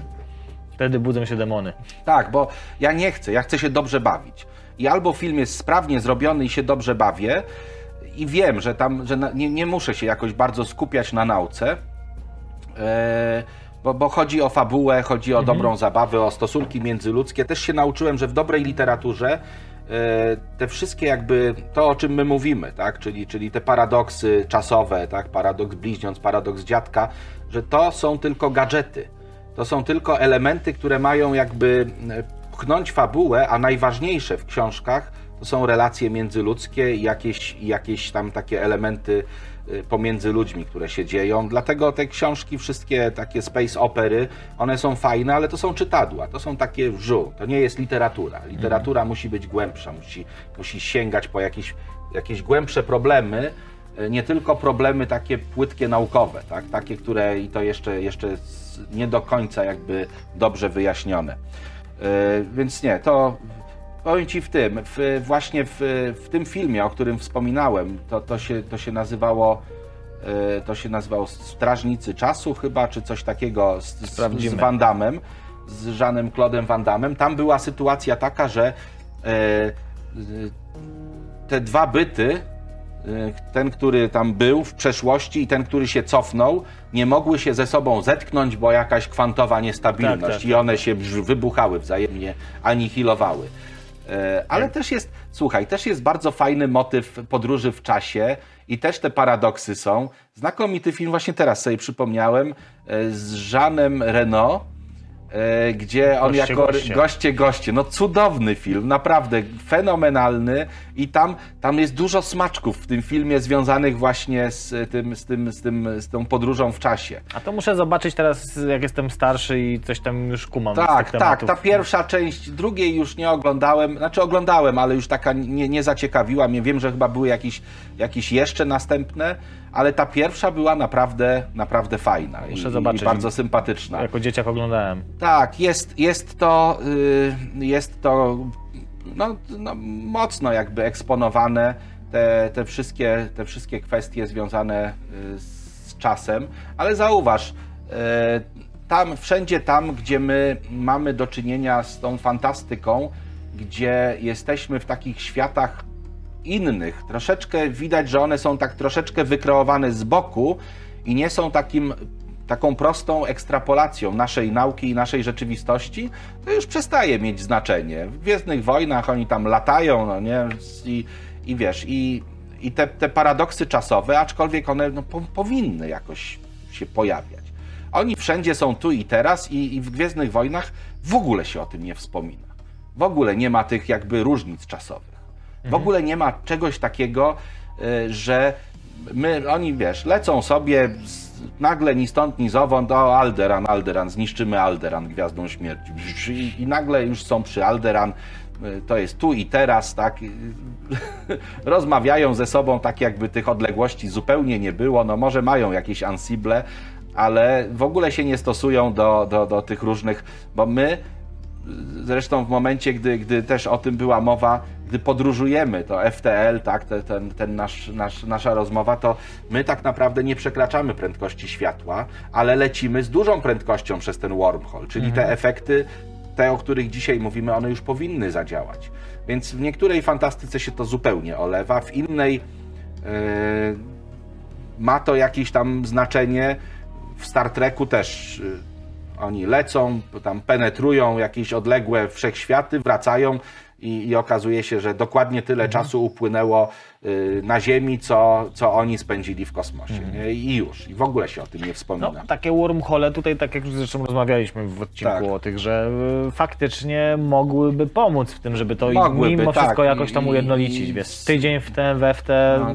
Natomiast, natomiast, natomiast zobacz, sama, sama kwestia podróży też jakby ona wymaga y, bardzo dobrego planowania. No wormhole jest jednym, ale to zaginanie czasoprzestrzeni, jakieś te warp drive'y czy coś takiego, y, to wymaga, widzisz, tyle czasu się poświęca na na tę podróż, na to, żeby komputer policzył trajektorię w Gwiezdnych Wojnach, bo rąbniemy w jakąś gwiazdę, bo rąbniemy w coś, tak?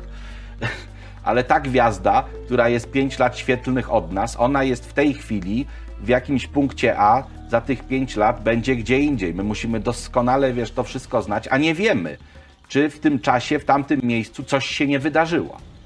E, To jest ryzyko to zawodowe. Są, zobacz, to też są takie jakieś takie, takie właśnie dziwne, dziwne rzeczy.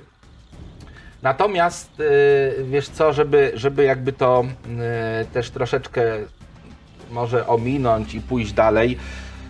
E, Arthur C. Clarke i akurat tutaj e, Steven Baxter, oni na, napisali taką, taką serię, która się nazywa e, Odyseja Czasu. To są trzy książeczki tej serii Odise Odyseja Czasu.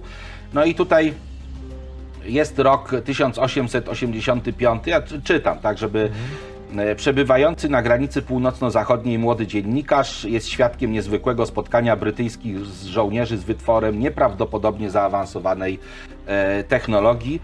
Unoszący się w unosząca się w powietrzu kula wydaje się obserwować wszystko naokoło. E, W końcu kula. Niebawem za wzgórza wyłania się uszkodzony helikopter e, wyprodukowany w 2037 roku. No, no takie wprowadzenie, tak? Czyli, czyli odys oko czasu i pewne zawirowania czasu, ale to nie jest, to nie jest o tym, że, że my jakby celowo chcemy tak polecieć, tylko nagle ni stąd, ni zowąd jakby przenosimy się, ta, tam ta grupa, tak? Przenosi się jakaś grupa żołnierzy akurat, y, przenosi się w dziwny obszar w czasie. Y, mieliśmy też y, taki film, y, gdzie y, gdzie też cały, cały statek, tak, jakiś taki y, y, pancernik czy, czy, czy inny statek y, morski przenosi się nagle w rejon bitwy z II wojny światowej. Nie pamiętam tytułu tego filmu, ale też to było fajne. I te samoloty, tak, takie naddźwiękowe, które startują, to lotniskowiec chyba się przy- startują i, i ten, i nagle jest wojna, nagle, wiesz, są jakieś te statki trochę starsze i przelatuje im samolot odrzutowy y, i oni są, wiesz, Nie wiedzą, co się nie dzieje. wiedzą, co się dzieje.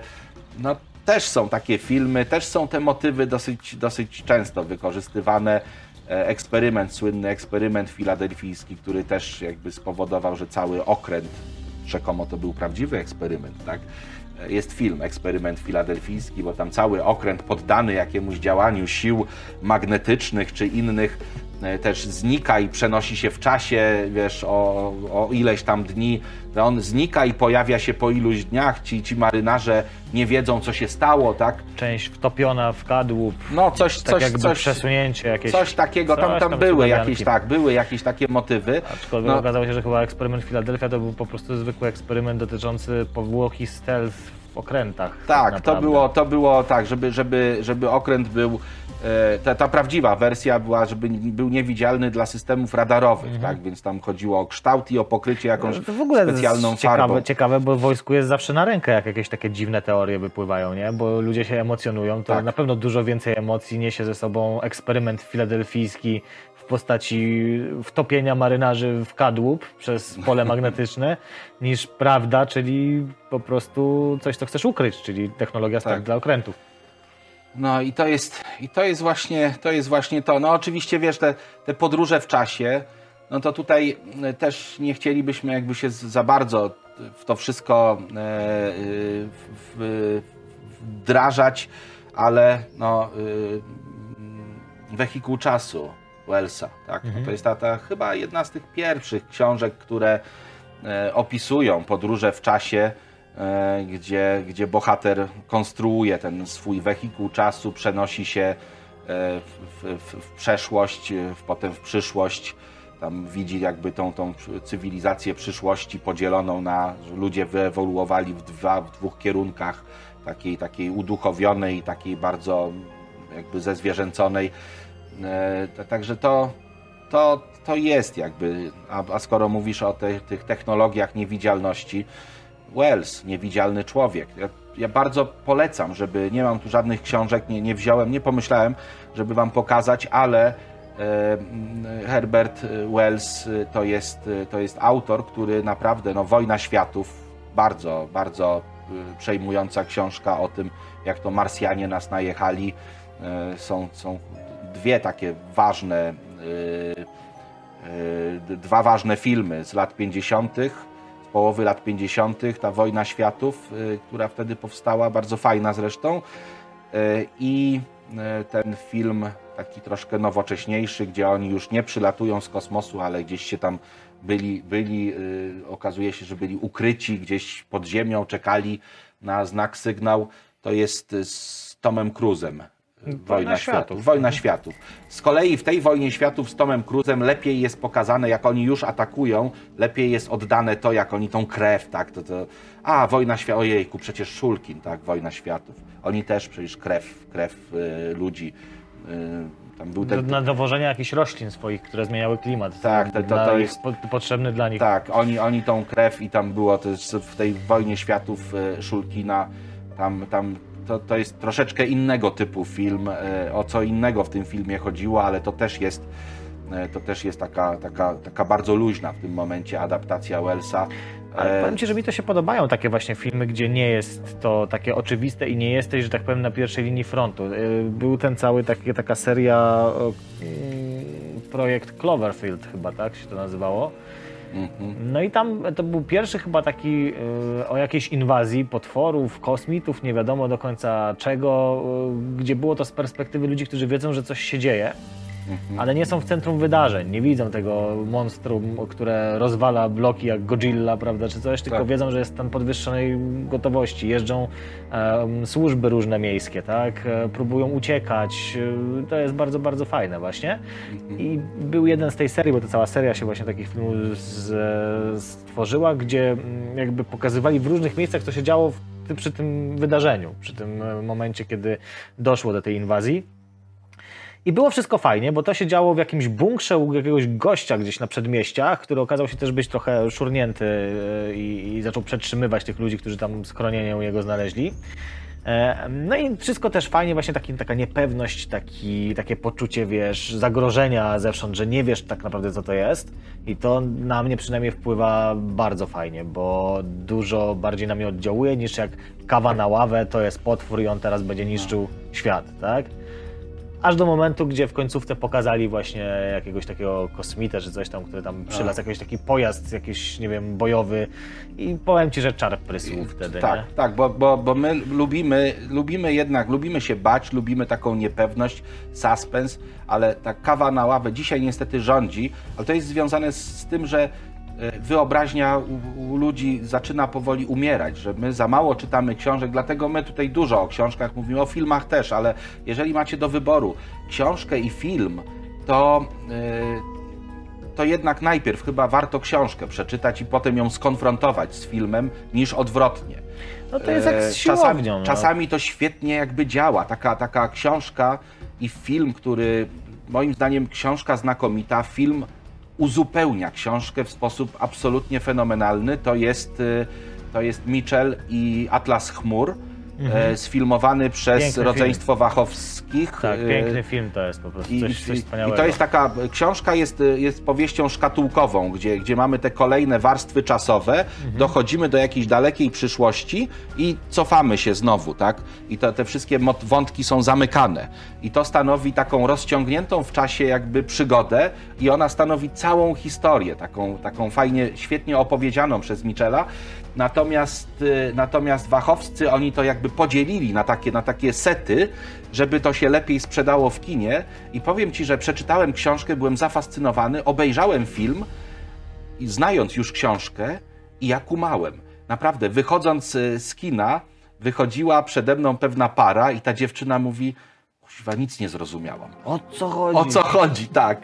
A, a, a dla mnie to było cudowne, bo film mi pokazał, co tak nie do końca do mnie, wiesz co, dotarło, że, że to są te same jakby wcielenia, Tak, te same tak, tak, postaci, tak, bo to są ci sami i, i w filmie ja też do końca nie odgadłem. Charakteryzacja była absolutnie, No to absolutnie genialna. To byli ci sami aktorzy, tak czasami ucharakteryzowani. Powiem ci tak, książki nie czytałem, aczkolwiek mogę skonfrontować teraz z tobą, bo moja interpretacja była taka, że to jest, to, to są jakby, no nie wiem, jakaś tam reinkarnacja załóżmy jest, to Tak. są te same świadomości na przestrzeni wieków i pokazane, że chyba po prostu te same historie dzieją się nieustannie Tak, w taki sam tak, sposób, że- że to jest- otoczenie jest inne. Bo, bo w książce to jest jedna historia rozbita na te różne czasy. A w książce właśnie to jest lepiej uwypuklone, a w filmie troszeczkę inne elementy jakby są Mhm. pokazane. Ale, ale jest fajny, jest fajny. Ja, wiesz co, ja uwielbiam naprawdę te, te dzieła Wachowskich, które y, są... Y, o, ja, ja czuję, że oni czują fantastykę. Mhm. Bo i cała ta saga Matrix była świetna. No pierwszy film był wyjątkowy, a później to już takie było takie dodawanie jakby od, Trochę od, kino akcji. tak, o kino akcji i odcinanie moim zdaniem kuponów, aczkolwiek świetne. E, Właśnie Atlas Chmur był, był ab- absolutnie doskonałym filmem, dla mnie w połączeniu z książką, koniecznie. E, Jest też, e, niedawno nawet sobie przypomniałem, bo mogę to oglądać, no, no, wiesz, kilka razy nawet i mnie to nie nudzi, ze względu też na ten, na ten piękny jakby, piękno tego przekazu wizualnego, to jest Jupiter Ascending, Jupiter, in, intronizacja Jupitera, tak? No właśnie- Jupiter to ona jest, Jupiter, Słyszałem, że to kiepskie jest. a, a mnie się podobało. Tak? Dla mnie ten film jest fajny, bo jest, mówię, bo, jest, bo jest monumentalny. Bo, bo, bo widzimy, y, że my nas, na naszej ziemi jesteśmy tylko jakby częścią i to częścią uprawną gigantycznego, potężnego wszechświata, który się rządzi. Czasami tam widać też te, te puszczanie oka. My mówiliśmy o, o y, Adamsie, o, o tym, o autostopem przez, przez galaktykę. Tam jest puszczanie oka do, do, do niego, tak? I do tych pewnych rzeczy No takich administracyjnych, związanych, e, wiesz, gdzie, gdzie taki t- transhumanitarny robot, tak, taki, taki, taki półrobot, półczłowiek, wiesz, mówi, no tak zdradzę jeden tylko wątek, załatwiając pewną sprawę, mówi, e, oprogramowanie nie pozwala mi wręczać łapówek. Ile? I tak, tak bardzo szybko, tak, żeby nikt nie zauważył, fik, fik, i drugi robot to łapie i okej, macie zgodę. W porządku Tak, jest, także no, cudowne są nic takie, wiesz, zmienia. takie puszczanie oczek jest naprawdę cudowne. To sobie, postaci, są, postaci są świetne i ten wszechświat wykreowany jest świetny. I jak zobaczysz ten film, to wreszcie będziesz wiedział, czym jest wielka czerwona plama. Na razie ci nie powiem, na Jowiszu. Dobra, Zobaczysz, czym dobra. to jest. Zobaczysz, z czym to się je. Natomiast już, wiesz co, tak zmierzając do kropki, żeby, żeby nie zanudzić, yy, naszych, naszych e, Chronopolis. Chronopo, no sama nazwa, tak? Chrono to jest, to jest czas. E, upadek, e, upadek Chronopolis to jest. Tutaj, tutaj on najpierw napisał opowiadania, tak? E, I, I to jest o świecie, w którym podróże, jakby strzałka czasu y, jest tym, co y, warunkuje nasze poruszanie się. Tutaj zupełnie inaczej, no to jest autor, y, ta książka, ta książka powstała jeszcze chyba w latach 60. Ja znowuż muszę, muszę zerknąć. 74 rok. Tutaj i zupełnie autor odwraca, bo normalnie my podróżujemy w przestrzeni, a ten czas jest tylko tam czasami. A tutaj ta przestrzeń nie odgrywa w ogóle żadnego znaczenia, tylko czas. Te podróże w czasie. Ale zobacz. Wojny w czasie. Chronopolis to jest stolica takiego imperium, gdzie, które rządzi całą historią. Ale nie da się podróżować w czasie, nie uwzględniając przestrzeni. No, y, Prosta sprawa. Ja, ja, ja wiem, to jest fantastyka. Ja, ja y, chciałbym ci wyjaśnić, że to nie jest opracowanie naukowe, tylko to nie. jest fantastyka. Ojej, bo, bo to, żeby, A było tak, żeby nie, o Jezu, jakbyś kiedyś- tak jakby pąkło, to to by. Cejrowski miał kiedyś taki program, Tak. tak. Kwadrans się nazywał i on tam, No. pamiętam, za dawnych czasów, jak byłem takim małym dzieckiem i to w telewizji leciało, No. e, to kubkiem uderzał i chyba zdaje się w którymś odcinku mu ten kubek w końcu pękł. No. Tu, jest, tu jest, wiesz, historia. Tutaj też, bo oczywiście, przestrzeń odgrywa pewną rolę, natomiast mamy imperium, które rządzi na przestrzeni tysięcy lat. I do każdego punktu czasowego jakby ma dostęp, ma swoje interesy i, to, i ta strzałka czasu odgrywa bardzo ważną rolę, ale są też inne organizacje i są, słuchaj, walki w czasie.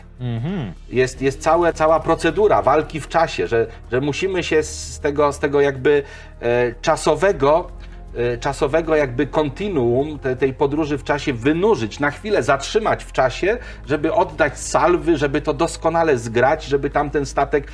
Powiem Ci, że jest tak dużo smaczków e, w, w, u Baileya w tej książce, że naprawdę jest fajnie. Też Asimow napisał taką książkę o władcach czasu, tak?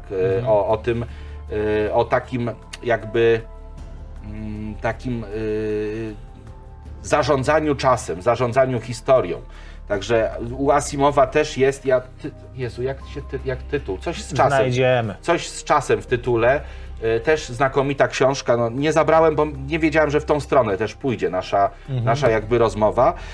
I słuchaj, na koniec tutaj. y, To, to poczekaj, ja tylko wyjaśnię z tym Dobrze. czasem i przestrzenią, nie? Bo, bo to jest często gdzieś tam w komentarzach się też pojawiało, więc y, chodzi o to, że jeśli nie uwzględnimy przestrzeni przy cofaniu się w czasie czy skokach w przód, to będziemy mieli duży problem, bo gdybyśmy my postanowili się cofnąć do poprzedniego naszego spotkania tutaj to, i mówimy, no, tam czegoś nie powiedzieliśmy, to sobie tutaj na ucho szepniemy szybciutko, żeby tam dopowiedzieć i to będzie. Nie? Załóżmy, że mamy taki wehikuł czasu, trzy razy kubkiem uderzasz, dwa razy obcasami i Tak. się cofamy.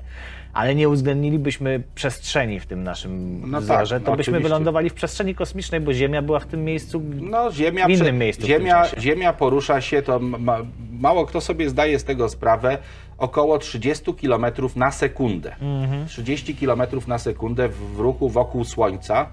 Nie, nie, przepraszam, ale moglibyśmy w- spotk- i spotkamy się pewnie w momencie, kiedy Słońce okrąży Ziemię Tak. i w tym samym punkcie na niebie będzie, to się znowu spotkamy. Dokładnie tak. Przecież, przecież w wiadomościach wyraźnie o tym powiedzieli, Nie, że no Ziemia jasne. jest nieruchoma No, w co my- centrum wszechświata, że tam- to Słońce wokół Ziemi lata, wiesz a ty z- takie bzdury tu opowiadasz. Y, ja rozumiem przejęzyczenie, tylko oni czytają z promptera. Ktoś to musiał napisać. ale to albo sobie zrobił jaja Tak i, się- wto, i wtopił tego człowieka, się ale, wydaje. ale zobacz, jak, jeżeli mówisz tak, że, że ten facet, y, nie, nie pamiętam jak on się nazywa, zresztą nie jest to ważne. Y, Były prezydent Lech Wałęs, Wałęsa też powiedział, przecież wszyscy widzą, że słońce wokół Ziemi lata. Ja pamiętam Poważnie? tak, y, dawno temu wszyscy wiedzą, czy widzą, że słońce wokół Ziemi lata. No to jest przejęzyczenie jakieś takie i może, może wiesz... A wiesz, w przypadku Lecha to akurat nie wiadomo, co on tam na myśli miał, bo Co jego miał na myśli, myślenia tak. były zawsze pokrętne. E, Z drugiej strony to jest tak, że wiesz, jeżeli dostatecznie dobrze jakby zdefiniujesz swój układ współrzędnych, A, no no, to, no to Ziemia może być nieruchoma i możesz. No, system To, o czym geocentryczny mówiliśmy na początku. Nie tak, wiesz, czy to się opierał porusza, się. czy. I to też jest właśnie, to są, to są te, te względne jakby ruchy. Oczywiście my cały czas chcemy odnieść się do rzeczywistości fizycznej. Natomiast matematycznie możemy opisać to jako system geocentryczny, wprowadzając ten ekwant, czyli taki punkt y, bezmasowy, wokół którego dodatkowo jeszcze, który jest tym centrum y, wszechświata, No tak, w układzie zgadzać. tak, Ptolemeusza i mniej więcej moglibyśmy, słuchaj, wyobra- ja sobie wyobrażam, że... nie podpowiadaj. Wyobrażam Weź, sobie, że, że jest. Nie, nie, ale, ale to, to mówię, wiesz, bo kwestia wyobraźni, że jest taki wszechświat, w którym nadal yy, i całkiem dobrze sobie radzą ludzie, nadal istnieje pewna, ko, pewne kolejne rozwiązanie geocentryczne, bo akurat nie latamy w kosmos, nie, wy, nie, wy, nie wysyłamy sąd, ale ale jakoś tam rozwijamy ten, ten system dawny wprowadzony przez, przez Hiparkosa, rozwinięty przez Ptolemeusza. Być może w tym świecie Kopernik rozwinął jeszcze bardziej teorię geocentryczną, być może, wiesz, nasz Aleksander Wolszczan jeszcze bardziej pokazał, bo odkrył pulsara, jak to ten pulsar, że, że jest dziewiąta sfera y, p- pulsarów na przykład.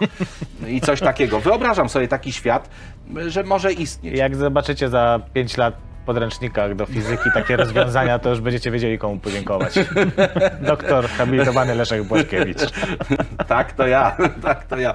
E, Ale byłoby ciekawie, byłoby. Eee, nie Słuchaj, podpowiadaj. Dobrze. E, je- Już jest, już jest ta książka. Szukajcie jej, bo naprawdę warto. Jest, jest pięknie napisana. James y, Gleick. No, Nie wiem, nie wiem, czy jest do dostania. Znowu ja, wiesz, ja, ja nie, nie sprawdzam, jak zabieram te książki z półki u siebie, jak zgarniam, to, to nie sprawdzam, czy one są gdzieś, ale pewnie, pewnie Mogą być też jakieś y, e-booki, nie? Czasami. albo e-booki, albo jakieś dodruki, albo coś takiego, albo nowe wydania, podróże w czasie. Bardzo adekwatny i to nie jest, to, to już nie jest książka SF, tylko to jest takie opracowanie popularno-naukowe, które w bardzo, naprawdę, bardzo ciekawy sposób yy, rozwija. No zresztą jest A. napisane błyskotliwa, pouczająca i pełna anegdot, opowieść o podróżach w czasie. Zresztą jest odwołanie do, do, do wielu książek z fantastyki i tak naprawdę, jeśli będziecie chcieli o tych podróżach w czasie yy, i ktoś przypadkiem zaczął oglądanie naszego odcinka od tego momentu, to jak tą książkę sobie yy, weźmie, to już nie musi tak w momencie, gdy zaczęliśmy mówić o czasie i o tych paradoksach bliźniąt i dziadka, to, to tutaj znajdzie dużo więcej ciekawych informacji. Zresztą o czasie pewnie też kiedyś porozmawiamy sobie szerzej, bo to jest bardzo ciekawe. Nie wiem, czy słyszałeś na przykład, że jest taka hipoteza, nie wiem ile tam w tym może być prawda i na ile jest to jakaś gimnastyka po prostu umysłowa, że, ale to zresztą chyba Feynman jakoś nawet w tych swoich e, równaniach e, wykazywał, że może być taka sytuacja, że elektron jest tylko jeden. A, wszystkie te widzimy Tak. po prostu właśnie to, że, No że tutaj to, co to- powiedziałeś, że fizycznie możliwym jest to, że czas jest tak naprawdę w jednym miejscu, a my tylko to rozróżniamy na podstawie czegoś. No Natomiast właśnie- ta no cząstka właśnie- cofając się ma, wtedy jest antycząstką, idąc do przodu jest Tak. cząstką i my widzimy no tak są, naprawdę są takie tego. rozważania. Wiesz, my też nie mówiłem o tych eksperymentach, nie wspomniałem o mionach, które Mhm. gdyby nie było paradoksu y, y, bliźniąt, gdyby nie było dylatacji czasu i wynikającego z nich paradoksu bliźniąt, to miony nigdy nie dolatywałyby do naszych detektorów, bo rozpadałyby się już po jakichś 15 metrach. A Mhm. Dzięki temu, że poruszają się z prędkościami relatywistycznymi, to ich zegar tyka dużo wolniej i one z naszego punktu widzenia żyją znacznie dłużej niż, niż, niż dla nich to, y, to Więc jak widzicie, paradoksy tutaj paradoksy rządzą, ale cały czas. pozwól, pozwól że Pozwalam. e, Kon, konkluzję pewną, bo mam tutaj, wiesz co, wydrukowałem sobie, żeby mieć taką podpowiedź, bo ja napisałem jakiś czas temu do Sfinksa, tego, o którym też mówiliśmy tutaj Mhm. kiedyś. Napisałem i to jakoś tam się w poprzednim albo jeszcze poprzednim ukazało o, właśnie o tych paradoksach. E, taki, taki, takie podsumowanie tego artykułu, bo nie chcę, nie chcę, przeczytam, bo Jasne, to tak wiesz, bo czytaj. spędziłem trochę czasu na tym, żeby te słowa Damy ładnie jakąś, ułożyć. tak, jakąś ładną Tak, muzykę, damy, e, więc zadeklamuj to No właśnie. Słuchaj, szukamy paradoksów w prawach natury, w matematycznych czy filozoficznych zagadkach, a tymczasem to człowiek i jego postępowanie jest największym paradoksem. Nie chcę tutaj tu się roz, roz, tu napisałem rozpisywać, ale jakoś za dużo o tym mówić, ale wystarczy wspomnieć, jak dużo wokół nas ostatnio nauki. Dużo mówi się o nauce, a mądrości coraz mniej. To też wystarczy się, mówimy o, o, o wielu rzeczach, o, o, klimacie, o, tam, o różnych zanieczyszczeniach, o, o, kosmosie. Dużo jest takich różnych rzeczy, a, ale nie, wy, nie wychodzi z tego mądrość, taka prawdziwa mądrość. E, żywimy, żywimy się realizmem, a odrzucamy wartości. E, te, te idee, które gdzieś tam powinny być, i to wcale nawet nie musimy myśleć o, o ideach związanych z religiami, ale o takich ideach jakby nadrzędnych czyli o tych wszystkich wartościach, które są ważne. My jesteśmy niestety coraz bardziej zanurzeni w świecie materialnym. To jest paradoks dla mnie. Otaczamy się techniką, a rugujemy moralność. Niezwykła sprawa, tak? O moralności o moralności mówi, też. Że z każdym krokiem technologicznym powinien iść krok moralny, bo inaczej technologia a niestety, staje się a niestety nie narzędziem. Idzie. Niestety nie idzie i technologia jakby ruguje moralność i ta moralność. Zresztą też wczoraj wie, wieczorem y, rozmawialiśmy sobie o, o tej moralności w nauce i o tym, jak i o uczciwości w nauce, która niestety to jest przykre. Dla mnie jako naukowca to jest przykre, że moralność i, i, i, uczciwość w nauce niestety jest coraz mniejsza I, i, przez to nauka dla tych, którzy to widzą i czują, przestaje być też wiarygodna. Żywimy się, to już mówiłem, od, yy, żyjemy coraz szybciej, a efektów w postaci konkretnych czynów coraz mniej. My gonimy i tak naprawdę gonimy do trumny, tak? Bo, bo, my nie budujemy nic. My nie budujemy wokół siebie żadnego systemu jakichś konkretów i wartości. Wreszcie coraz bardziej nabrzmiałe są kodeksy prawnicze, a coraz mniej sprawiedliwości wokół nas. Coraz więcej się mówi o prawie, o, o, tych, o tym wszystkim, to aż normalnie czasami mózg pęka i zbiera się na wymioty, a ta sprawiedliwość jest coraz mniejsza, tak? Wokół nas mówimy coraz więcej o humanizmie, a zapominamy o człowieczeństwie. Mm. To, to też jest bardzo ważne i myślę, że, że warto się nad tym pochylić. I takie ostatnie, tak? bo my żyjemy w Unii Europejskiej, w Polsce, która jest w Unii Europejskiej, y, na świecie, który w dużej mierze jest, mówimy, cywilizowany, tak? Mówi się o demokracji, a ludzie są coraz bardziej ograniczani i kontrolowani i w imię demokracji godzą się na to.